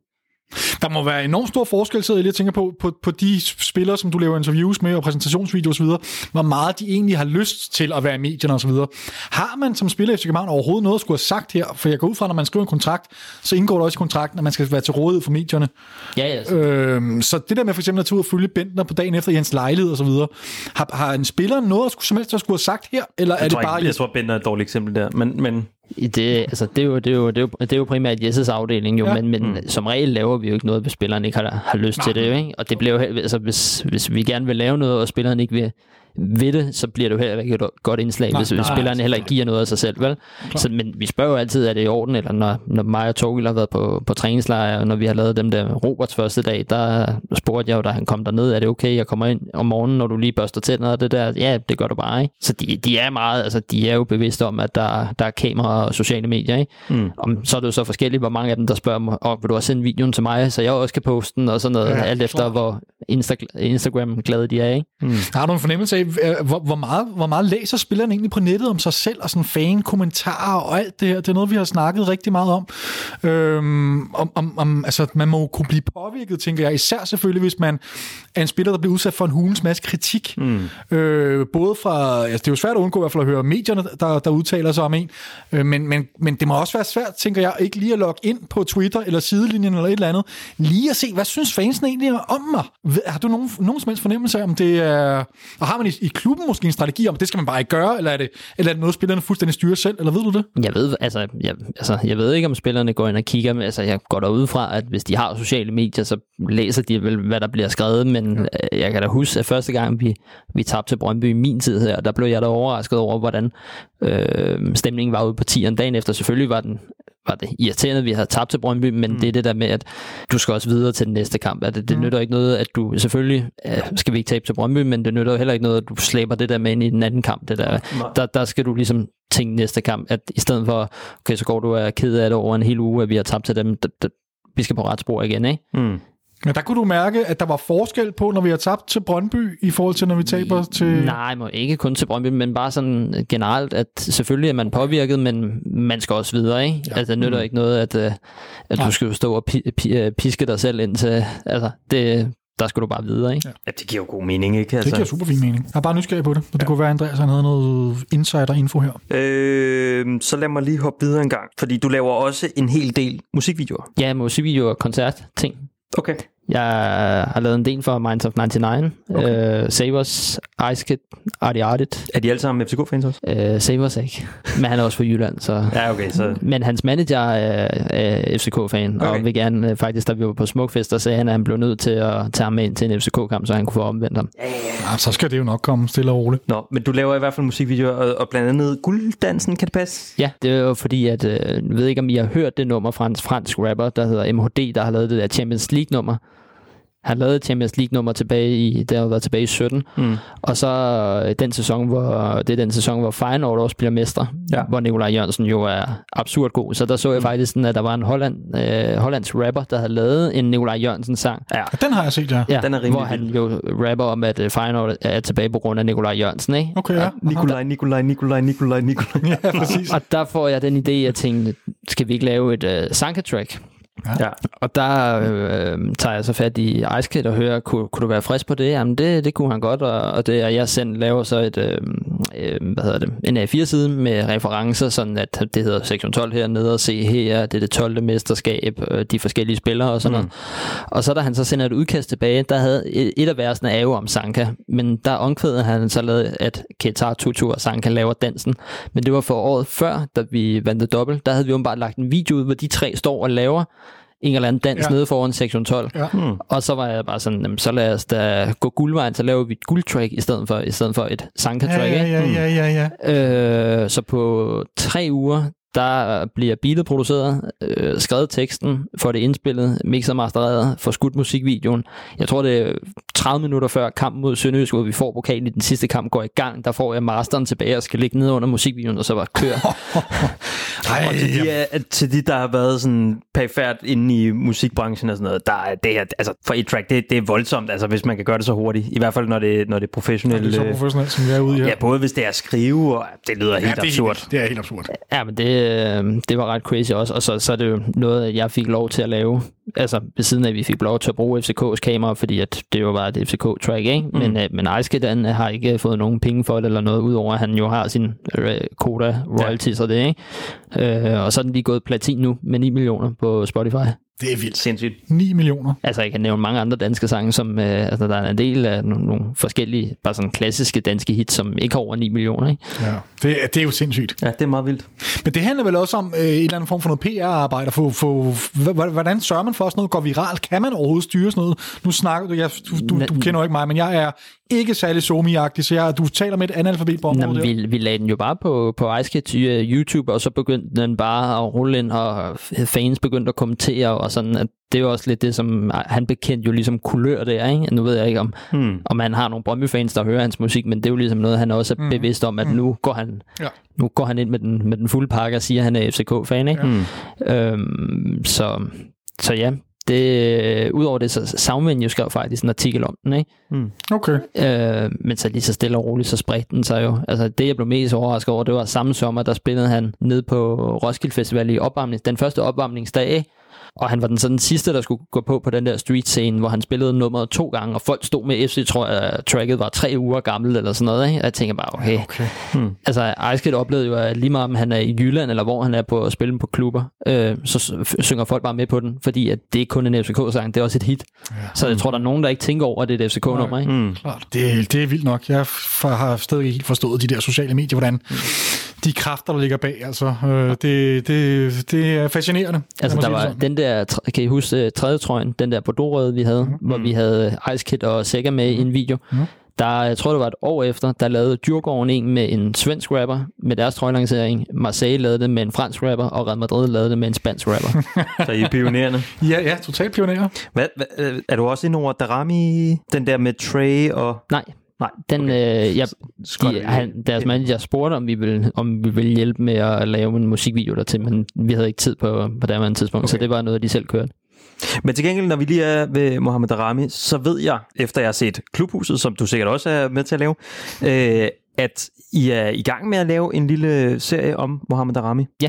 Fordi I viste nemlig en, en teaser Ja. en gang i december, tror jeg, eller sådan noget.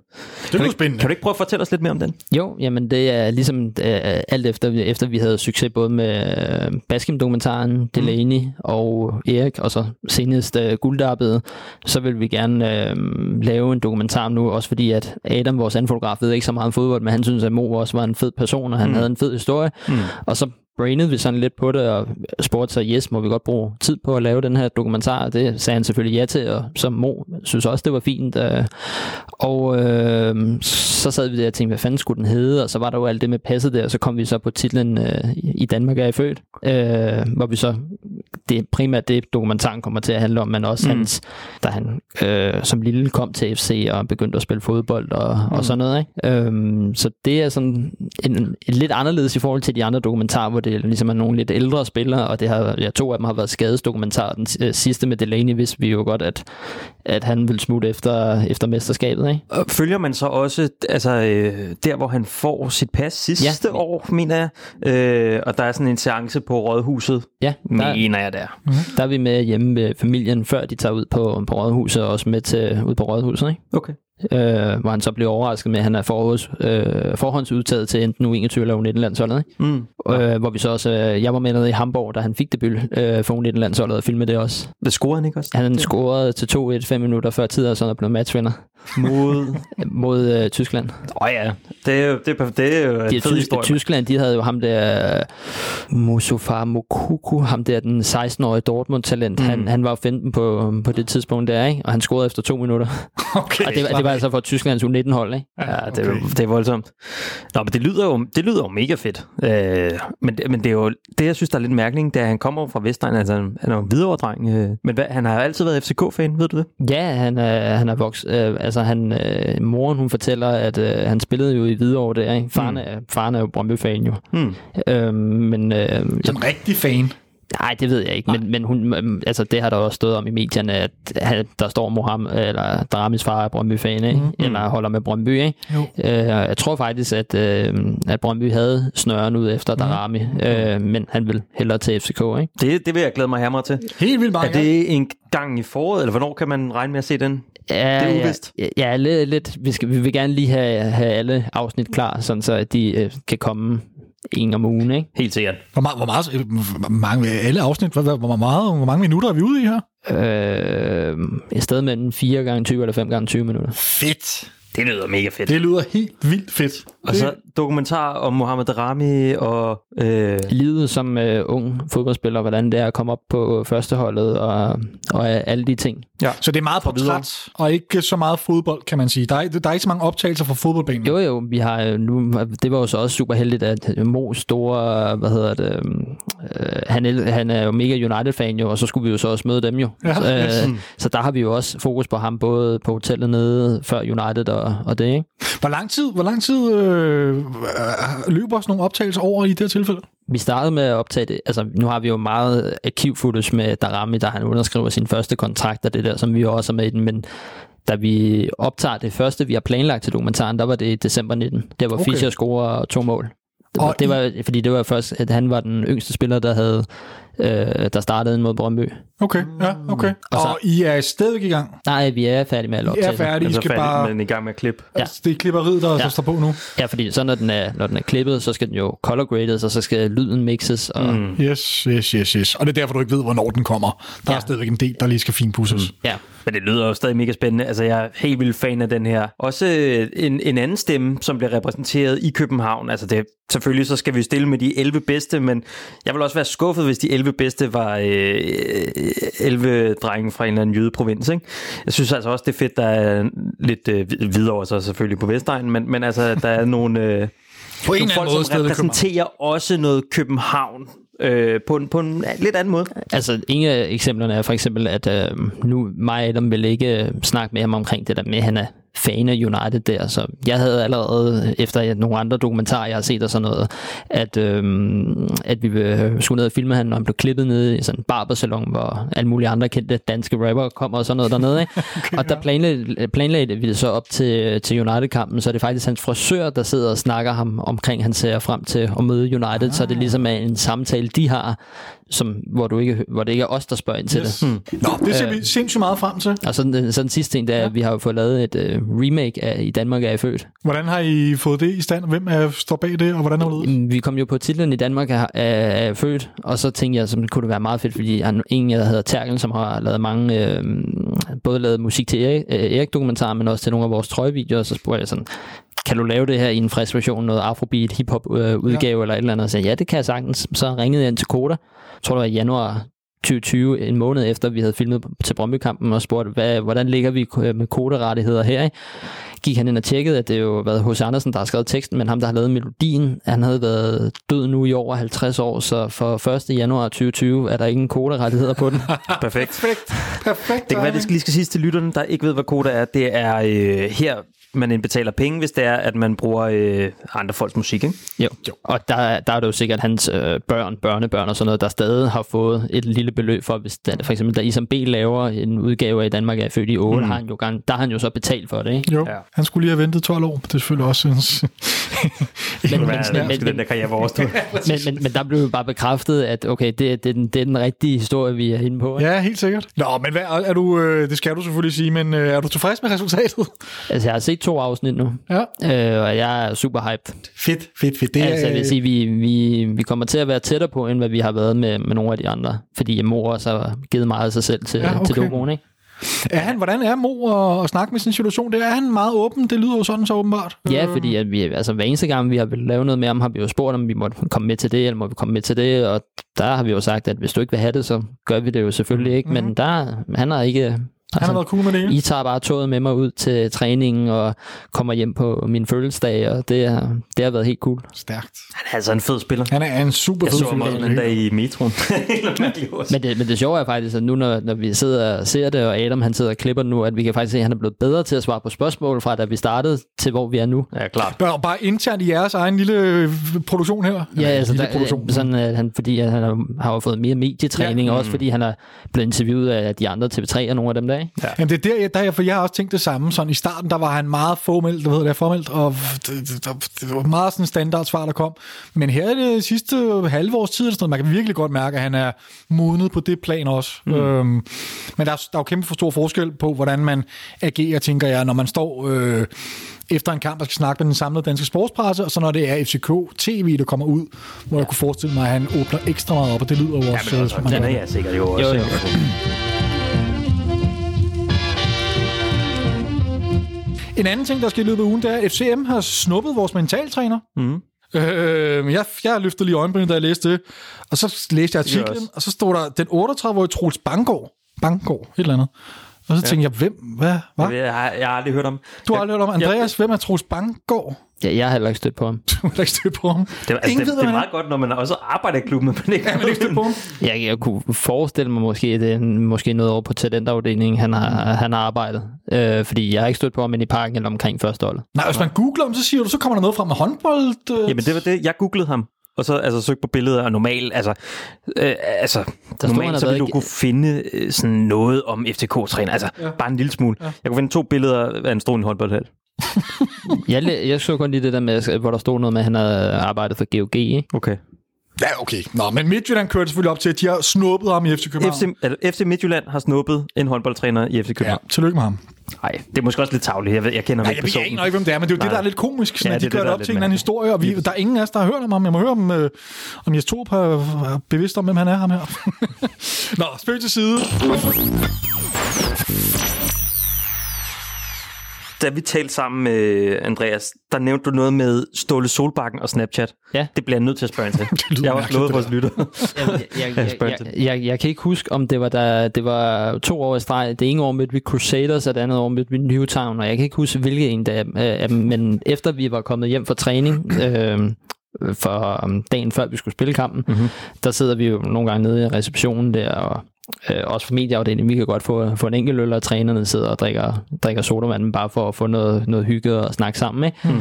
Og der spørger Ståle så, om, at, øh, om jeg ikke lige kan hjælpe ham og introducere ham for, hvad det der Snapchat er, hvordan, hvordan man gør det, fordi at øh, hans kone var altså begyndt at skrive til ham der.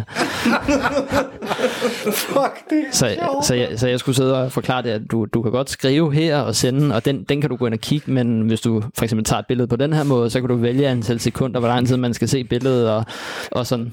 Er, var han, øh, er han teknisk kyndig, den kære Ståle? Ej, jeg, det var lidt som om, at jeg sad med min mor ved siden af. Ja. Kæft, mand.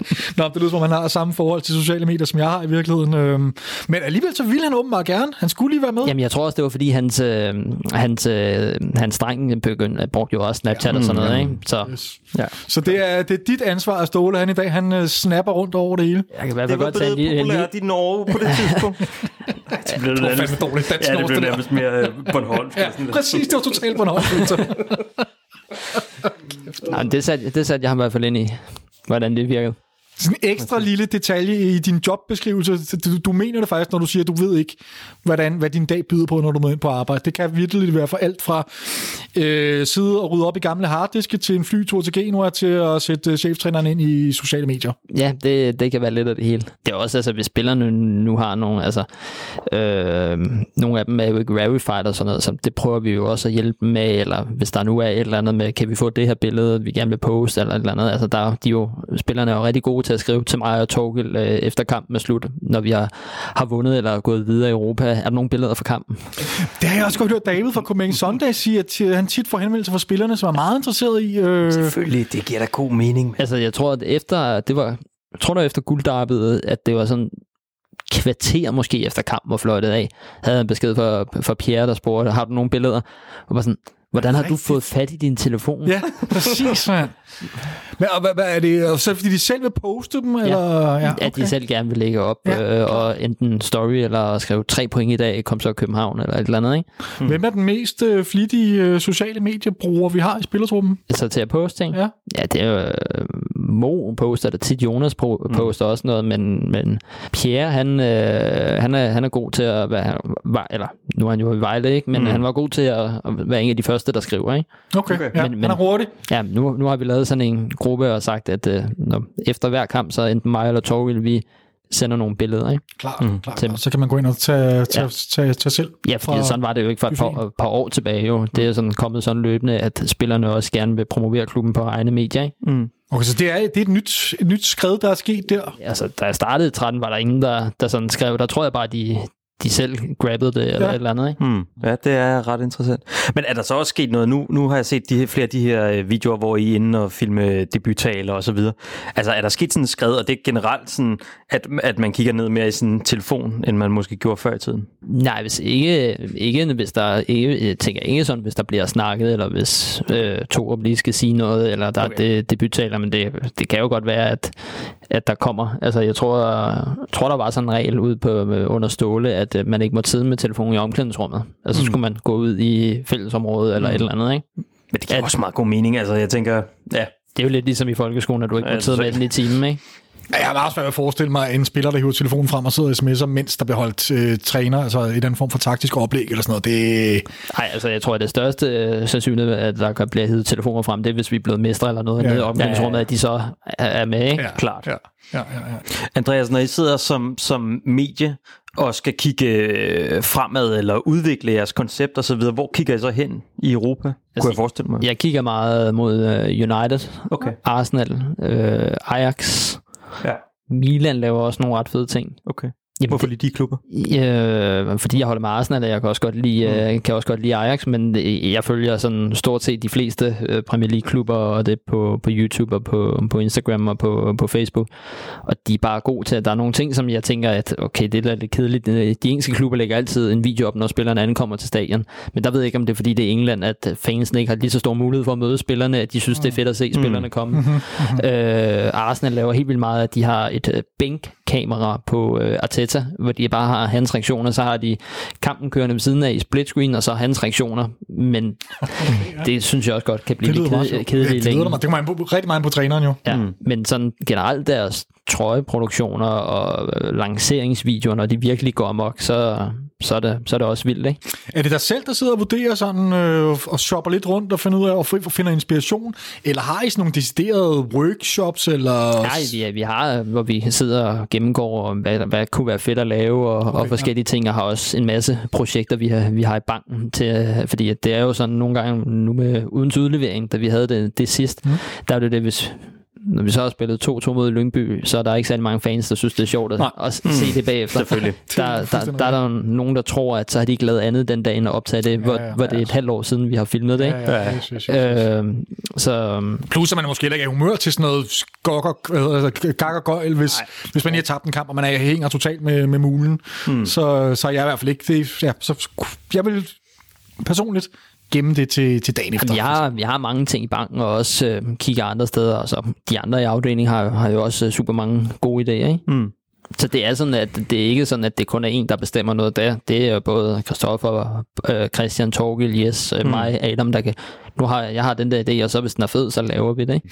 Du må da få et sådan ret nært forhold, eller hvad, til, til spillerne, når man sådan, du ser dem jo faktisk utrolig meget. Ja, altså, der, er nogle af mine kammerater, de var jo sådan, øh, bliver du sådan, ikke helt starstruck, men altså, ikke en, det bliver jo bare din kollega, Ja, ja, øh, når jo længere, eller jo længere tid du har kendt med, ikke? Men jeg vil da indrømme, da jeg startede der, der var jeg også sådan, wow.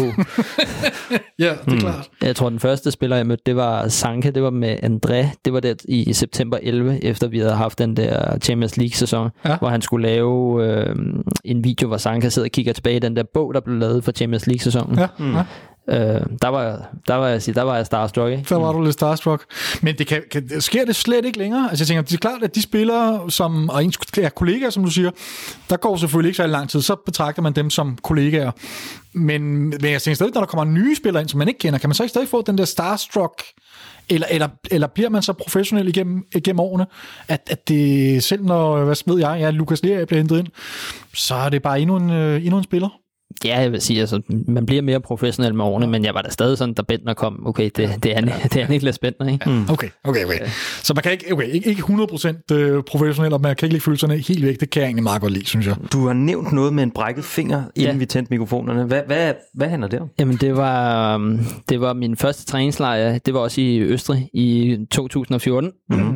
Ja, der er den sidste træningskamp, vi skal spille dagen før vi skal hjem, hvor vi møder Bournemouth, tror jeg, de hedder. Dem. Ja, det er der ja, et eller andet. Øhm, ja, det skulle ikke være, når man udtaler det. Der står jeg ude på sidelinjen, og der rører bolden så ud over sidelinjen, og der er den rimelig tæt på, og den rammer lige ned ved siden af kameraet stativet der, ikke? Mm-hmm. Så den hopper ligesom ned, og så griber jeg den sådan her med at tage hænderne tilbage, og så rører den så op på fingeren. Nej.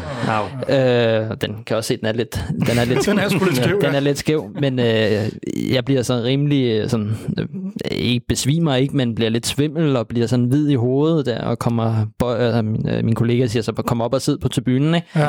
Og han kan godt se, at jeg, jeg har det altså ikke særlig godt der, og jeg har rimelig ondt der i fingeren der, så de så lægen over for, i første halvleg derovre for, for, for, for bænken derovre. Så da spillerne kommer til pause, der ligger jeg altså på briksen og er i gang med at få forbinding om, uh, Kæft, mand. Hvad fanden har de ting, spillerne? ja, hvor jeg ligger der med at få forbinding, og så bl- bliver jeg så kørt på, på skadestuen og kommer på et uh, hospital dernede der, fordi at de, de ville lige konstatere, at det var et eller andet led her, der var brækket. Ikke? Mm. Men fordi vi skulle rejse hjem dagen efter, så lagde de den i gips sådan her, Okay. Øh, for normalt får du bare den, øh, sådan to strips rundt om, ikke? Ja, Men ja. fordi vi skulle ud og rejse, så ville de gerne have lagt Okay. den i gips. Ja. Okay. Øh, så jeg havde den i gips en uge, da vi kom hjem, og så fik jeg så de der strips i stedet for, ikke? Men, da, men da jeg så kommer hjem øh, fra hospitalet på hotellet om aftenen der, der de spillerne sidder jo nogle gange og spiller FIFA og sådan noget, og så da jeg går forbi ude på gangen, så spørger Tutu så, om jeg ikke vil med ind og spille. Bare sådan, øh, dog nok holde på den der øh, controller der. Øh, men altså, jo jo, så lad mig da prøve det, og jeg sidder der og kan nogenlunde styre, og så skal jeg så spille mod Daniel Amate. Mhm. Og jeg tager, han tager Ghana, og øh, sit eget land, og jeg tager så Elfenben, Elfenbenskysten, ikke? Aha. Og vinder så 5-0 over ham med gips på hånden. Ej, det var han ikke tilfreds med at gå ud fra. Ej, det, jeg ved ikke, hvor god han var til FIFA, altså hvilket mm. niveau han lå på, men jeg tænker da bare, at han havde da en fordel ved, at jeg havde Ja, gips. det skulle man mene. Det skulle man mene. Som lige kom på banen den anden dag for Leicester, blev skiftet ind. Jeg vil bare lige nævne det, når vi talte om... Øh, Ham skal vi hentet, Daniel. have hentet hjem en god, øh, en god, god gang. Ja. Jo, men jeg tænker faktisk, måske har I noget, øh, I kunne, I kunne øh, koge lidt suppe på her øh, i foråret. Hvad med, sådan, når PC kommer tilbage? Kunne man forestille sig, altså en sportsdirektør? Kunne Ja. man forestille sig at lave noget omkring det? Altså, jeg så jo, at øh, jeg, altså, jo, jeg vidste, han, han, han kom fra AGF, men jeg mm. vidste ikke, han havde spillet i klubben. Øh, øh, men jo, det kan man da helt sikkert. Nu har Christian har jo lige lavet øh, to, øh, ikke på sådan små portrætter med, med t- øh, hvad hedder han, Rom og, mm, med, ja. og med Næstrup, så ja. jo, det tænker jeg da sikkert er også en, vi, vi skal snakke med, ikke? Det mm. tror jeg også, vi lavede, da Johan Lange han kom tilbage. Der lavede vi også noget video med ham der. Ja, det er Ja. rigtigt. Men, men øh, da Victor, du stillede spørgsmål, der forestiller jeg mig sådan en præsentationsvideo med noget Nå, nej, i nej, nej, baggrunden, nej, og øh, PC, der lige øh, smider skjorten eller et eller andet. Det var ikke, øh, det, det kunne man ikke forestille sig at gøre med en sportsdirektør. Nej, nej, nej, det, tror, nej, det tror jeg ikke. Det er alligevel for meget af det gode. Det kunne ellers være, være sjovt, men det ville ikke helt falde i, øh, i tråd med, med jeres øvrige øh, image, kan man sige. Nej, Måske er det en god afstikker til lige kort at tale AGF. Nå, Victor, vi har en kamp på søndag. Mm. øh, klokken 18 mm. mod AGF herinde mm. i parken, som, øh, som jeg har lidt, øh, min nerve har det ikke så godt med den her kamp. Øh, AGF har fem clean sheets i træk nu. Vi skal have tre point. Mm-hmm. Det skal vi stort set i de sidste af resten af kampen, hvis vi skal have nogen som helst chance for at være med i guldet, og det skal vi. Det er jo derfor, jeg er nervøs. Fordi jeg tror på det her guld, men det kræver jo pokker, at vi får knækket koden ud af AGF. Mm. Og hvad, er, der, er der nogen af jer, der har set nogle AGF-kampe her på det seneste? ikke sådan noget. Du har, Victor. Godt. Kan vi, altså, hvad, hvad, er det, der fungerer så godt for dem? De har et sindssygt stærkt øh, markerpar nede i midterforsvaret, ikke? Makkerpar, makkerpar. Altså, det er jo lige fået Bubakar Sané ind, som vi tidligere kender fra FC Midtjylland og fra Horsens af. Og han, har, han virker til tider, synes jeg, en, en smule, hvad hedder sådan noget, uskolet i virkeligheden. Okay, ja. Altså, at han ikke falder på linje, så det bliver sådan en ung fyr som Sebastian Hausner, mm-hmm. som er 20-21, han ikke Jo, sådan han noget, er- og jo. spiller på øh, U21-landsholdet, mener jeg, øh, som nærmest skal dirigere rundt med en ældre spiller, som alligevel har været i andre lægt. Ikke? ja. Det tænker jeg bare virker underligt. Og så ud over det, så, så har Patrick Mortensen ikke rigtig fået gang i sin øh, målkonto her, efter øh, vi øh, er kommet tilbage fra, fra vinterpausen. Nå, jeg så da også lige, at han var på rundens hold her i denne runde. Et eller andet måde, han har gjort rigtigt. Men altså, Sané og, og Hausner, du siger, at, at han virker lidt uskolet, sådan, men et eller andet må de jo gøre rigtigt, fordi som sagt, fem clean sheets i træk. Det er den klub i Superligaen, som har lukket færrest mål ind. Ej, undskyld, de har lukket et mål mere end Randers, men ellers næst færrest mål ind. Ja. Så der, der, det fungerer jo godt, det der forsvar. Er der nogen, der har et bud på, hvad i verden nøglen er til, til at få, få dirket, øh, dirket den lås op til det skide aarhusianske mål? Men, altså, den har været tæt på, fordi at jeg kan huske, nu her to gange i streg har Kasper Højer reddet en bold på stregen, hvor han bare, den ene gang, hvor han kaster sig ind i stolpen og bare totalt smadrer sit knæ. Nå ja, altså, som, ja. Nej, det så ikke så Jeg ved ikke, hvis, hvis han var blevet skadet der, så har det nok ikke været det værd for, for at redde det ene Nok mål, ikke. fordi at han er altså en hjørnesten på deres hold. Også på rundens hold i denne uge. Jamen, jeg tænker, at når vi spiller herinde, så, så vi skal holde os til den gameplan, vi starter med, øh, som, som skal være at have bolden på jorden. Uh-huh. Vi skal spille øh, i de små rum. Uh-huh. Vi skal have nogle hurtige pasninger, og så skal vi gøre det, vi gjorde i starten af første halvleg mod Lyngby. Fordi det gjorde vi rigtig godt på en forholdsvis dårlig bane. Og jeg tror, hvis vi bliver ved med det, og så eventuelt en indskiftning af Mohamed Rami, når øh, Bundu løber tør for kræfter på et eller andet tidspunkt, og så ellers stiller op i noget, der minder om, øh, om samme formation. Får Stage til at lave en masse af de her løb. Han havde jo utrolig mange løb. Altså, du er mega positiv. Jeg er ikke positiv, men, men jeg håber at se en trodsreaktion, fordi det, jeg synes, jeg så ved holdet her, det var, at de ligesom fald, lullede sig selv i søvn. Ja, enig. Øh, og så hjalp det ikke noget, at man omstillede sig til at spille en masse højbolde. Nej. Du nævnte lige Stage. Hmm. Starter han ind igen, eller får vi Lukas at se i sin første starter? Det er et godt spørgsmål. Jeg så i dag, at Lukas Lea, han startede inde mod... HB det var øh, Fissemikes øh, hold, HB Køge. Tænker bare 1-0. Ja, tag på 1-0. Ja, det så jeg lige. Det så, det så, jeg. Men jeg ved intet om det. Jeg så bare lige, at vi tabte det nu. Så hvad? Du, du, så hvad? Tror du, så det, du kunne, kunne godt måske... Jeg ved det ikke, det er på, måske at- den eneste position, hvor jeg er ret meget i tvivl. Men det er vel også ved at være på tide, at han skal starte inden, Ja. tænker jeg måske. Jeg har også sådan en lille idé om, at vi så småt er i gang med at prøve at finde på en plan B, eller just to er i gang med at finde på en plan B. Og det, det skulle vi have spurgt dem om nu. Kom vi så ikke øh, ud på tieren i dag, men jeg tror generelt... Vi er kommet ud på tieren, de var bare i gang med at spille træningskamp, i stedet for at træne. Ja, det, Så vi kunne ikke spørge om noget. men jeg tror, at vi kommer til at have i baghånden en formation, der hedder 4-2-3-1. Aha. Den, som vi så mod Brøndby, Ja. ja. øh, da vi spillede træningskamp mod dem, som vi kan tage med ind, fordi lad os sige, at vi får lukket en spiller som Jonas Vind totalt øh, ned. Altså generelt den her falske nier, så kommer vi til at miste meget spil. Og der kan vi så, med den her formation, så har vi ligesom en ekstra spydspids. Men var det, der var med den her formation? Der var, det var, vi spillede ligesom med to sekser på den centrale midtbane, ikke? Ja, lige præcis. Og så med en spydspids med Vilcek helt det, alene det, i front, det, det, det gør, det, det er primært på midtbanen, der kommer til at ske nogle rotationer. Øh, ja. Fordi at man kommer til at spille med noget, der minder om en 10'er i virkeligheden, og så kommer man til at spille med to seksere, Ja. som er mere defensive-minded. Ja. Ja. Og i og med, at de er mere defensive-minded, så frigør det så den plads, som man kan sige lige nu, at Rasmus Falk spiller. Ja. Øh, det var William Børing, der spillede den i den her kamp mod, øh, mod Brøndby, og gjorde det faktisk fint. Jeg kan ikke lade være med at tænke lidt på, om det kan være en eller anden form for... Kan det være vores Europaplan, vi er i gang med at kommentere det, lidt det på? kan godt være, det er det. For det er sådan lidt mere defensivt udgangspunkt, ikke? Jo, det kan man godt sige. Jo. Øh, øh, det ligger jo også op til at spille med en spiller, eller Kamil Vilcek, han passer i hvert fald helt klart bedre ind ja. i den her rolle, fordi han kommer til at ligge som en spydspids. Øh, vi spiller stadig med en slags vinger, mm. så det vil stadig også kunne gøre plads til en Victor Fischer mm. eller en Bundo, og så på den måde kunne man så både få, så kunne man måske få en Kamil Vilcek i spil i virkeligheden. Men det er vel ikke på søndag, vi får den formation at se, vel? Nej, men det kunne være en måde lige pludselig at angribe kampen på en anden måde, og måske også få nogle nye konstellationer ind på den der midtbane. Der er i hvert fald flere... Altså, man kunne jo vælge enten at at bruge Pep Biel på den der 10'er-position, eller du kunne vælge øh, Rasmus Falk kunne sikkert også godt spille den. Du, du kunne sikkert også have en Jonas Vind. Jeg skulle lige se at nævne ham, men jeg turde ikke, fordi Øh, jeg tænkte, der var en grund til, at Jonas Vind ham. kan sikkert også spille den, altså spydspidsen, øh, 9'er. Ja, det kan han da helt sikkert. Jonas skal spille over det hele. Nej, det vil jeg så ikke nu. Det kan han 100%. Andreas, hvad, hvad for en type kamp tror du, det bliver? Tror du, det, tror du, det bliver sådan lidt afventende? For det er jo en mega vigtig kamp for begge hold. Ja, Så bliver det sådan lidt afventende i starten, eller bliver det bare fuld fart fremad? øh, jeg håber personligt på, at det bliver, bliver en fed kamp, men også, også i hvert fald op på for vores synsvinkel, synes udover derbesne jo, så synes vi jo nærmest, at øh, kampene mod AGF, det der København mod Aarhus, mm.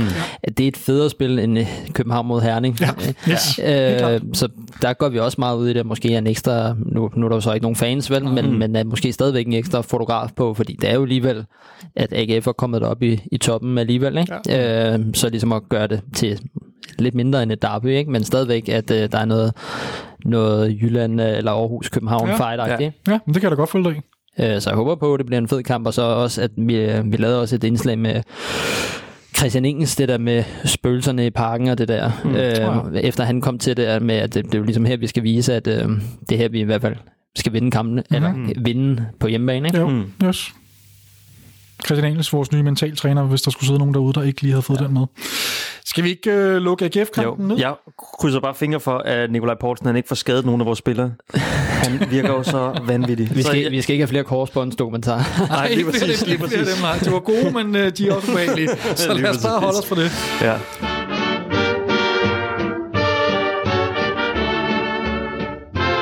For at blive lidt klogere på weekendens modstander, så har vi grebet knoglen og ringet til en AGF-fan. Vi har nemlig fået fat i Sture Sandø, der er kendt for både øh, Mediano og så fodboldministeriet, og taget en snak med ham om, hvad status er pt. i AGF.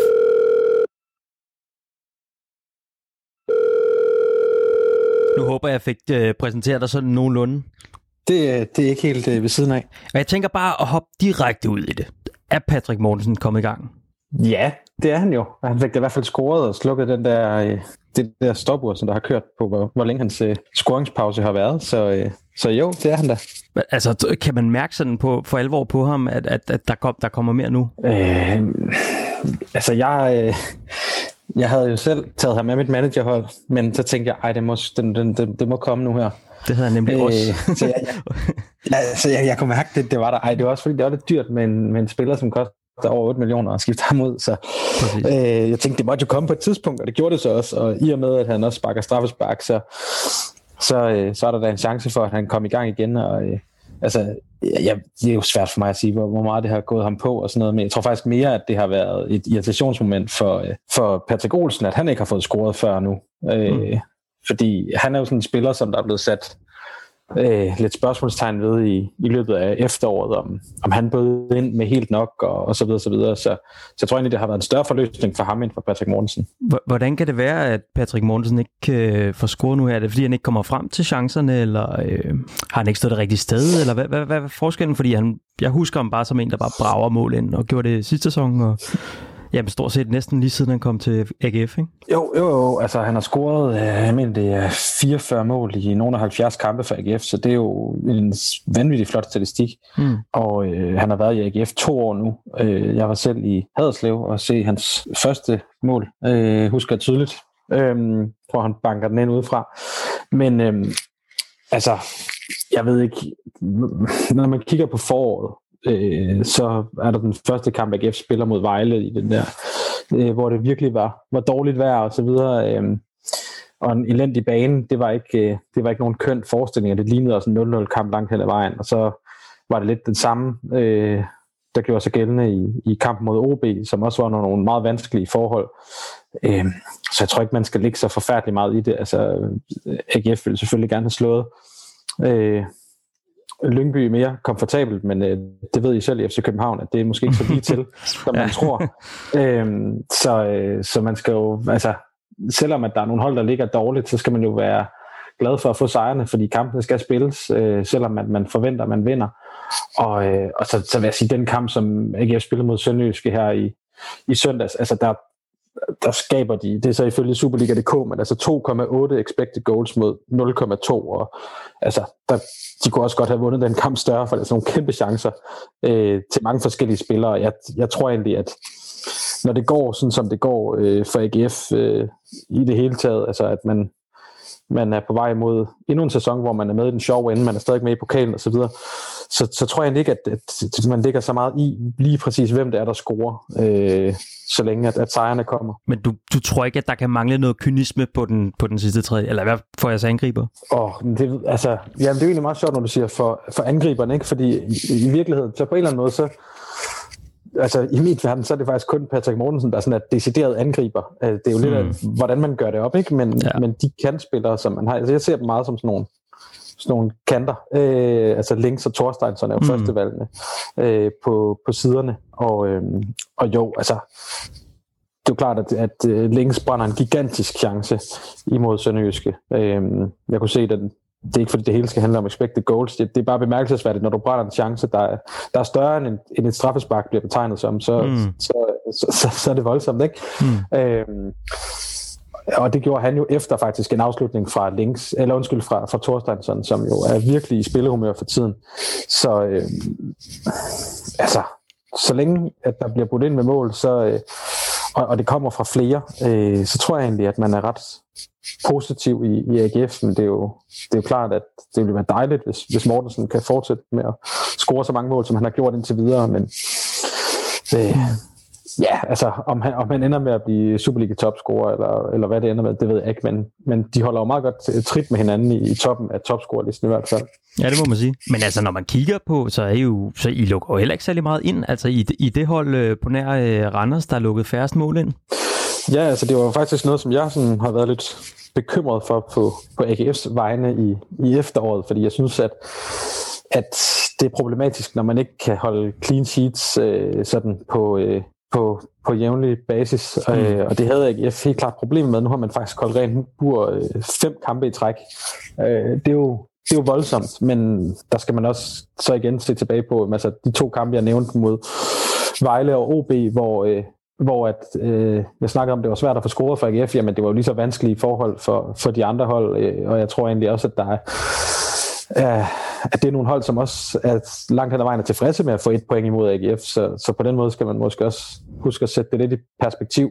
Mm. Øh, men det er klart, at øh, den kamp, som hvor man siger, det, det første af de her fem clean sheets kommer, det er mod OB før jul i den sidste kamp, hvor AGF øh, spiller dem fuldstændig af klædet og splitter dem ad i første halvleg øh, og foran 3-0 ved pausen. Altså, det, var en, det var en magtdemonstration, men ellers så synes jeg ikke, at det har været sådan decideret sprudlende efter jul, og, øh, og jeg vil sige, at øh, den der sejr over Sønderjyske, den, den, det var måske nok det mest forløsende, fordi at alle forventede, at man ville slå, øh, slå Lyngby, så i virkeligheden så var det sådan måske lidt skuffende at stå og have, have spillet uafgjort med Vejle, og, og, øh, og så den her pokal kvartfinale, man havde mod B93, hvor man fører 3-0, der er det også mm. lidt streg regning at lukke et mål ind til sidst, fordi man faktisk kunne have, altså man kunne stort set have lukket den der med 3-0, øh, så vil et mål imod øh, mod B93 i returopgøret jo så kræve, at de skulle score 5, og så vil, så vil den være mere eller mindre lukket. Altså nu, nu er der trods alt en teoretisk chance for, at, at B93 kommer tilbage i det der, så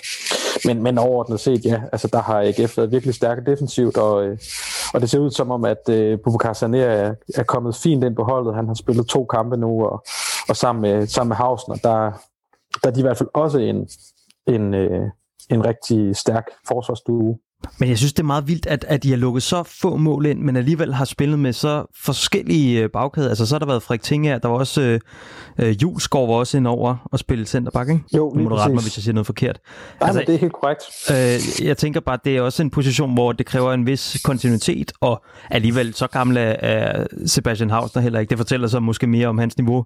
Øh, men at kunne tilpasse sig med en ny, øh, en ny kammersjuk dernede? Ja, men altså, Hausner bliver jo sådan set som sådan en, en altså en, øh, ja, virkelig en kaptajn øh, på mange måder, selvom han ikke bærer bindet, altså så øh, er han jo, det, det er også ham, der trods sin unge alder styrer musikken i omklædningsrummet og så videre, altså han, okay. han, han bestemmer meget i, i AGF øh, og, øh, og fylder meget på en, på en god måde, øh, så jeg tror måske lidt, altså lidt ligesom at man så øh, i FCK øh, Victor Nielsen virkelig vokse med opgaven sidste år, mm. øh, da han spillede rigtig, rigtig mange kampe, så er det lidt det samme med Hausner, der nu her med Sané, så er det jo ham, der ligesom er den rutineret af de to, selvom Sané har et, et flottere CV og, og sikkert også får en meget øh, større løn, end han gør, jamen, så er det ham, der ligesom skal, øh, skal styre det forsvar i, i fraværet af Tingager og, og Julesgaard, som jo har også været nogle, nogle super gode makker for ham at have, og så, ja, så Bachmann, før han blev skadet selvfølgelig. Oh ja, men, Bachmann, ja. Øhm, men jeg synes, lige omkring Julesgaard vil jeg egentlig gerne runde, fordi der er mange, der tror, at han ligesom er er i AGF, øh, og sådan har taget sig til takke med at, og sådan, øh, at bare være reserve. Og der tror jeg bare, man tager, tager enormt meget fejl, fordi han er virkelig øh, agerig og vil, som alle andre, rigtig gerne spille, men, mm. men det er ikke sådan, at øh, det er en eller anden retrætepost, han har fået der. Øh, så jeg tror ikke, at man skal tage fejl af, at der er enormt stor konkurrence om pladserne i forsvaret. Hvordan passer øh, det her med banernes tilstand i, øh, i, i vejret nu her, AGF? Er det noget, de nyder fordel af, eller er det en ulempe? Det ved jeg ikke. Altså, jeg tror ikke, det er noget, som man har, man har set som en fordel. Øh, fordi at man, altså, man vil gerne øh, spille fodbold, hvis man kan sige det på den måde. Mm. Øh, og det er jo ikke kun øh, kontrafodbold, øh, sådan noget med at stå og pakke sig, og så, og så, slå, en, og så slå en lang bold. Øh, så jeg tror egentlig ikke, det har passet AGF specielt godt. Altså, jeg, jeg synes, det virker mere som om, at, at de kampe, man har spillet, at det har passet modstanderne bedre i hvert fald. Øh, men, men nu er vi også hen et sted, hvor det måske ikke er, en ting det er banerne, men, men der var de der første par kampe i, i, eller her i foråret, hvor det var nærmest umuligt at spille fodbold, og hvor man også tænkte om, om det egentlig var rimeligt at udsætte øh, spillerne og, og fansene og alle for, for det der. Øh, men jeg tror, det er på ishockey at, i hvert fald. Ja, ja præcis. Og så, altså, der tror jeg også bare, det har spillet ind, at alle ved godt, hvor presset det her kampprogram er i forvejen, så der skal ikke komme, øh, komme aflysninger, fordi det, det gør det kun værre. Men, men helt ærligt, den, den første runde der, det var jo øh, det var jo nærmest en skandale, at der blev spillet altså, øh, Mm. Det, det synes jeg, det var, ikke, det var i hvert fald ikke noget, der gjorde noget godt for sporten, men, øh, men de blev afviklet de kampe, og det var fint. Hvis man nu kigger på stillingen, så, så er det jo øh, top 4 bash, vi har gang i nu her. Øh, AGF møder FCK, og øh, så er der Brøndby mod Midtjylland. Er det sådan, altså, hvad er forventningerne i, i Aarhus? Er det, at man skal op og kysse øh, Midtjylland eller Brøndby i, øh, i røven, så at sige? Altså regner man med, at man går ind og så vinder nu her, når man skal til parken på søndag? Nej, det, det tror jeg ikke. Altså, øh, jeg tror, de fleste har det sådan, at øh, altså, man skal ikke glemme, at nu går AGF ind i en periode, hvor man møder her inden, øh, inden grundspillet slutter, så har man, jamen, man har FCK, man har Brøndby, man har Midtjylland, så har man ærkefjenden Randers, som man ikke har slået i lige omkring 100 år, og så, øh, og så Nordsjælland. Altså, det mm. er det er alligevel nogle, nogle kampe, hvor AGF bliver testet, inden at det så bliver øh, mesterskabsslutspillet.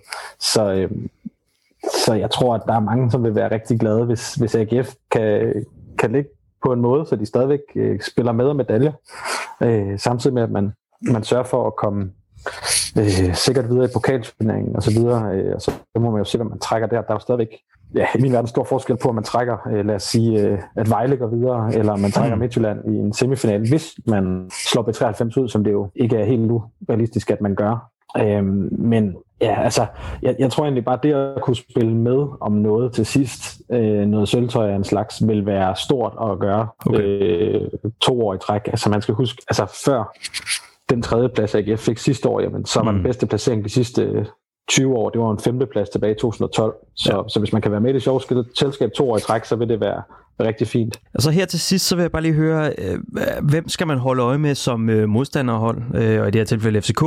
Altså, hvem, hvem tror du kommer til at tro FCK?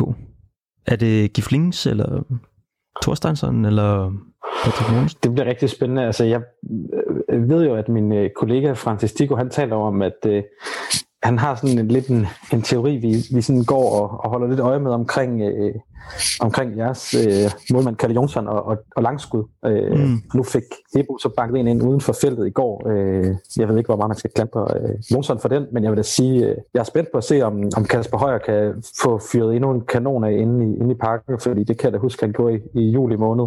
Mm. Øh, så så han bliver meget central, ikke, ikke kun på afslutningerne, men helt klart også det overlap, han kommer til at lave sammen med, øh, sammen med Thorstensson på venstrekanten. Og Thorstensson er virkelig i, i godt spillehumør for tiden. Øh, også selvom han ikke får, får scoret i alle kampe, så var det sådan som som AGF-tilhænger var det dejligt at se, at da han gik fra banen, så var han storsmilende, på trods af, at han ikke havde fået scoret, og der var, der var nogle af kollegaerne, der havde scoret, men det var ikke sådan, han virkede bitter over, at det ikke lige blev ham øh, øh der i, i søndags. Øh, så jo, ham skal man holde med, og så Links, ja, en, øh, en sjov spiller, fordi han er så, øh, altså han er ekstremt lille. Øh, når han står ved siden af nogle af de der store forsvarsspillere. øhm, så, så han er sådan lidt, øh, lidt en, øh, en flue i en flaske derude på kanten, og, og kan både slå gode indlæg og kan noget på egen hånd. Øhm, og han er sådan en, der har et, et rigtig højt topniveau, når han rammer det. Mm. Så, øhm, så det synes jeg da helt klart er, er dem, man skal holde øje med, men man skal jo ikke undervurdere Patrick Mortensen, bare fordi han ikke er en, han er måske ikke en super flashy spiller, men han er, han er med en goalgetter. Ja. Øhm, så omvendt så vil jeg også sige, nu var jeg selv i, i Lyngby i går og så, øh, så kampen der, og det, det var da lidt øh, specielt at sidde og se øh, Jens Dage, Mustafa Bundo, øh, blive øh, givet rundt af Ruben Sages, øh, der stod råbt og skreg dem. Ja, du kan godt øh, Så der er jo, altså, der er jo nogle bånd der, og, øh, og som jeg lige talte med en kammerat om lidt tidligere her i dag, så, så han var helt overbevist om, at Bundo, han skal, han skal nok få scoret øh, det er vel hans første mål. Øh, det skal han nok sætte ind mod AGF. Ja, som jeg sagde til, til Jens Stasis, jeg talte med ham, jeg tror, at det næste, vi henter, det er Thomas Helmi i stedet for Michael Carø til at synge øh, hymnen ind, inde i parken. det, vil være, øh, det, det, vil, det vil gøre rigtig ondt. det kan jeg forstå. Ej, du var, du var også solidt plantet på Sears Park den anden dag. Det var han nemlig, ja. ja med Sønneke. Nå, tusind tak, Sture, fordi du lige vil øh, gøre os og alle vores lyttere klogere på, på AGF, hvad der sker i omkring klubben. Det var så lidt. Tak lige måde. Tak, hej. En sidste lille, sidste lille detalje øhm, i løbet af ugen, det er, at øh, BT skriver, at, øh, eller de siger det i transfervinduet, at Barcelona, Bayern München og Ajax, de lurer på, på vores kære kæmpe talent, Rooney. Mm-hmm. Øhm, det er der vel ikke rigtig, egentlig i virkeligheden rigtig nogen nyhedsværdi i, eller den store overraskelse. Jeg synes bare lige, det skulle med. Øhm, og så vil jeg endnu en gang øh, udtrykke min bekymring for, at vi ikke når at se Rooney mm. få sin debut herinde, før han er blevet hapset af en af de store, kæmpe store klubber i verden. Mm. Og det vil jeg næsten ikke kunne, øh, kunne holde ud. Men det der ske igen. Det er, der bliver nævnt 75 millioner i den der artikel. Det er voldsomt mange penge, ja. Der bliver nævnt 75 millioner, det er ja, Og hvorfor gør der det? Øh, det ved jeg ikke. Nej, det virker bare voldsomt for en 15-årig dreng. Øh, men han bliver også...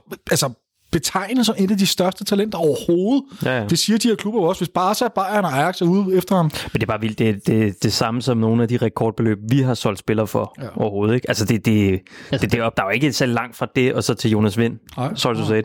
Altså, der, der, der, der kom den her artikel med ud, at vi forlængede med ham der, hvor vi var inde og tage billedet, mm. og det, der, der, der, der, jeg anede jo heller ikke, hvem han var jo. Ikke andet end, at jeg havde hørt navnet før, men mm. så gik jeg også ind og søgte på det, og der stod der jo sådan, at han var sådan udråbt til at blive den næste sådan Zlatan-agtig ja. i den mm. kaliber. Så ja. det er da en, en fed spiller her i klubben. Ja, Men vil du sælge ham for 75 millioner, eller vil du hellere lige se ham for debut herinde, og så sælge ham for det samme, eller lidt mere måske endda. Man ved det er selvfølgelig en gambling. Altså, hvis det var i Football Manager at sige, Ja. ja. Det bliver man nødt til at keep. altså, du kan ikke... det ved jeg sgu ikke. Du bliver nødt til hvad, siger du? Dem, dem vil du da holde på. Vil man holde på dem? Det er også svært at sige nej til 75 millioner.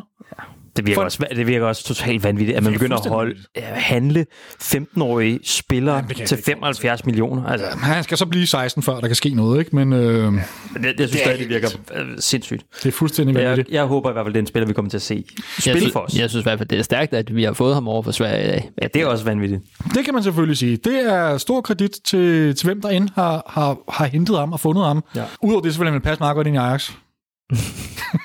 vil han ikke? Vil det ikke være et godt sted for sådan en ung? Jeg ved, øh, du kan godt lide, du har lidt, et, lidt Ajax-præferencer derovre, Andreas. Ja. Vil han ikke, vil, han- vil Rooney ikke, vil det ikke være det næstbedste sted til, til øh, efter FCK? Altså, jeg, jeg synes i hvert fald, at dengang, at, øh, at Martin Ødegaard, der, han var hyped der, der var jeg altså sådan, hvorfor fanden tager du til Real Madrid ja. som, øh, som Ja. 16-årig, hvor det var sådan, at det kan du gøre senere hen i din karriere, ja. nu, når du er, nu når du er så hype, som du er nu. Ja. Ja. Nu skal du altså hen og have et sted, hvor, hvor du har, har spillet, får spilletid. Ikke? Ja. Nu Ødegaard, så er jeg Arsenal, så det er jeg meget glad for. Ikke? Men, øh, Det er fint for dig. men det, det var sådan lidt for tidligt, ikke? Og det ja. samme nu med, med Mbappé, som er i PSG, ikke? Hvor der er sådan, ja, han vil også gerne til Real Madrid, men altså, du udfordrer ikke dig selv ved at tage til den spanske liga. Altså, du skal til Premier League, hvis du gerne vil udfordre dig selv. Ikke? Mm. Så jo, øh, jeg, udover, hvad hedder det, øh, jeg synes også, Real Sociedad har også gjort det meget godt for tiden med de unge talenter, både med Alexander Ishak og, og nogle af de andre, de har der. Ikke? Så jo, det er et fedt sted at komme hen. Og så kan jeg også godt lide Ajax med det der, at de, de bygger på det med, med talenterne, men de har også stadigvæk nogle rutinerede spillere. Mm. Du siger du lige, lige en sidste krølle på halen her. Du siger, at du, du var med til at lave det her øh, interview, var det jo ikke, men, men øh, hvad hedder sådan en artikel på FCK.dk omkring forlængelsen af, af Rooney. Har du nogen som helst fornemmelse af, hvad han er for en, en, en type, altså personlighedsmæssigt?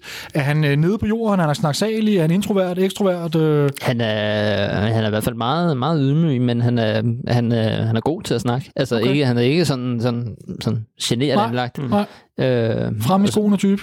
Ja, og så har jeg set, jeg har set en enkelt kamp med ham for, for U17. At det, det ligner jo sådan en lille Messi-agtig, der løber rundt, Mm. ikke? Det ser fuldstændig overdrevet. Men jeg har også set, altså nu har han også senest fået, jeg ved ikke, om han fik debut i dag, det har jeg faktisk ikke lige tjekket, Han kom ind mod Brøm, øh, Brøndby og fik sin første reserveårskamp der, ikke? mod Brøndby, og så Ja. har han også fået en ud over det. Øh, hvem var det mod? Det var mod øh, Øh, det var her øh, forrige, det var mod, ja, det kan jeg da ikke huske, Helsingør. Helsingør lige præcis. Tror jeg. Ja. Øh, og er så, så god ud.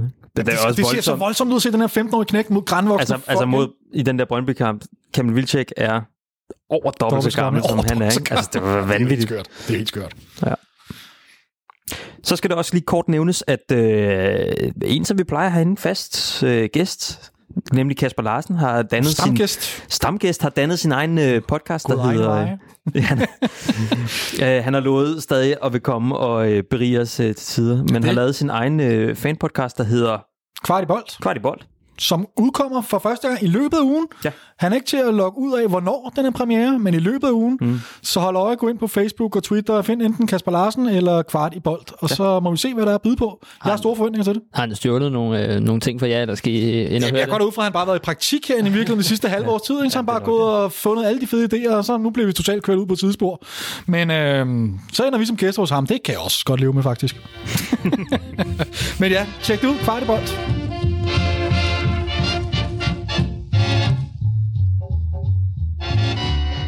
Øh, jeg tænker, Andreas, øh, lige her på falderæbet, har ja. Du måske ikke øh, en sidste, en sidste lille røverhistorie, eller anekdote, eller et eller andet, du ja. kan komme med? Jeg, jeg har i hvert fald en, øh, en person, som ikke er i klubben mere, som jeg i hvert fald blev, blev meget glad for på, eller har altid været glad for, men øh, blev endnu mere glad for ham på det her tidspunkt, på grund af, da vi var i, øh, i Glasgow, der efter kampen, hvor vi går videre mod øh, Celtic? Altså sidst, ja, ja. Ja. sidste sæson, ja. der, der Adam han filmede, og jeg tog stillbilleder, fordi øh, Getty, som tager billeder til vores normale kamp, de, det er ikke altid, de er med på, på udebane, øh, i hvert fald i Europa.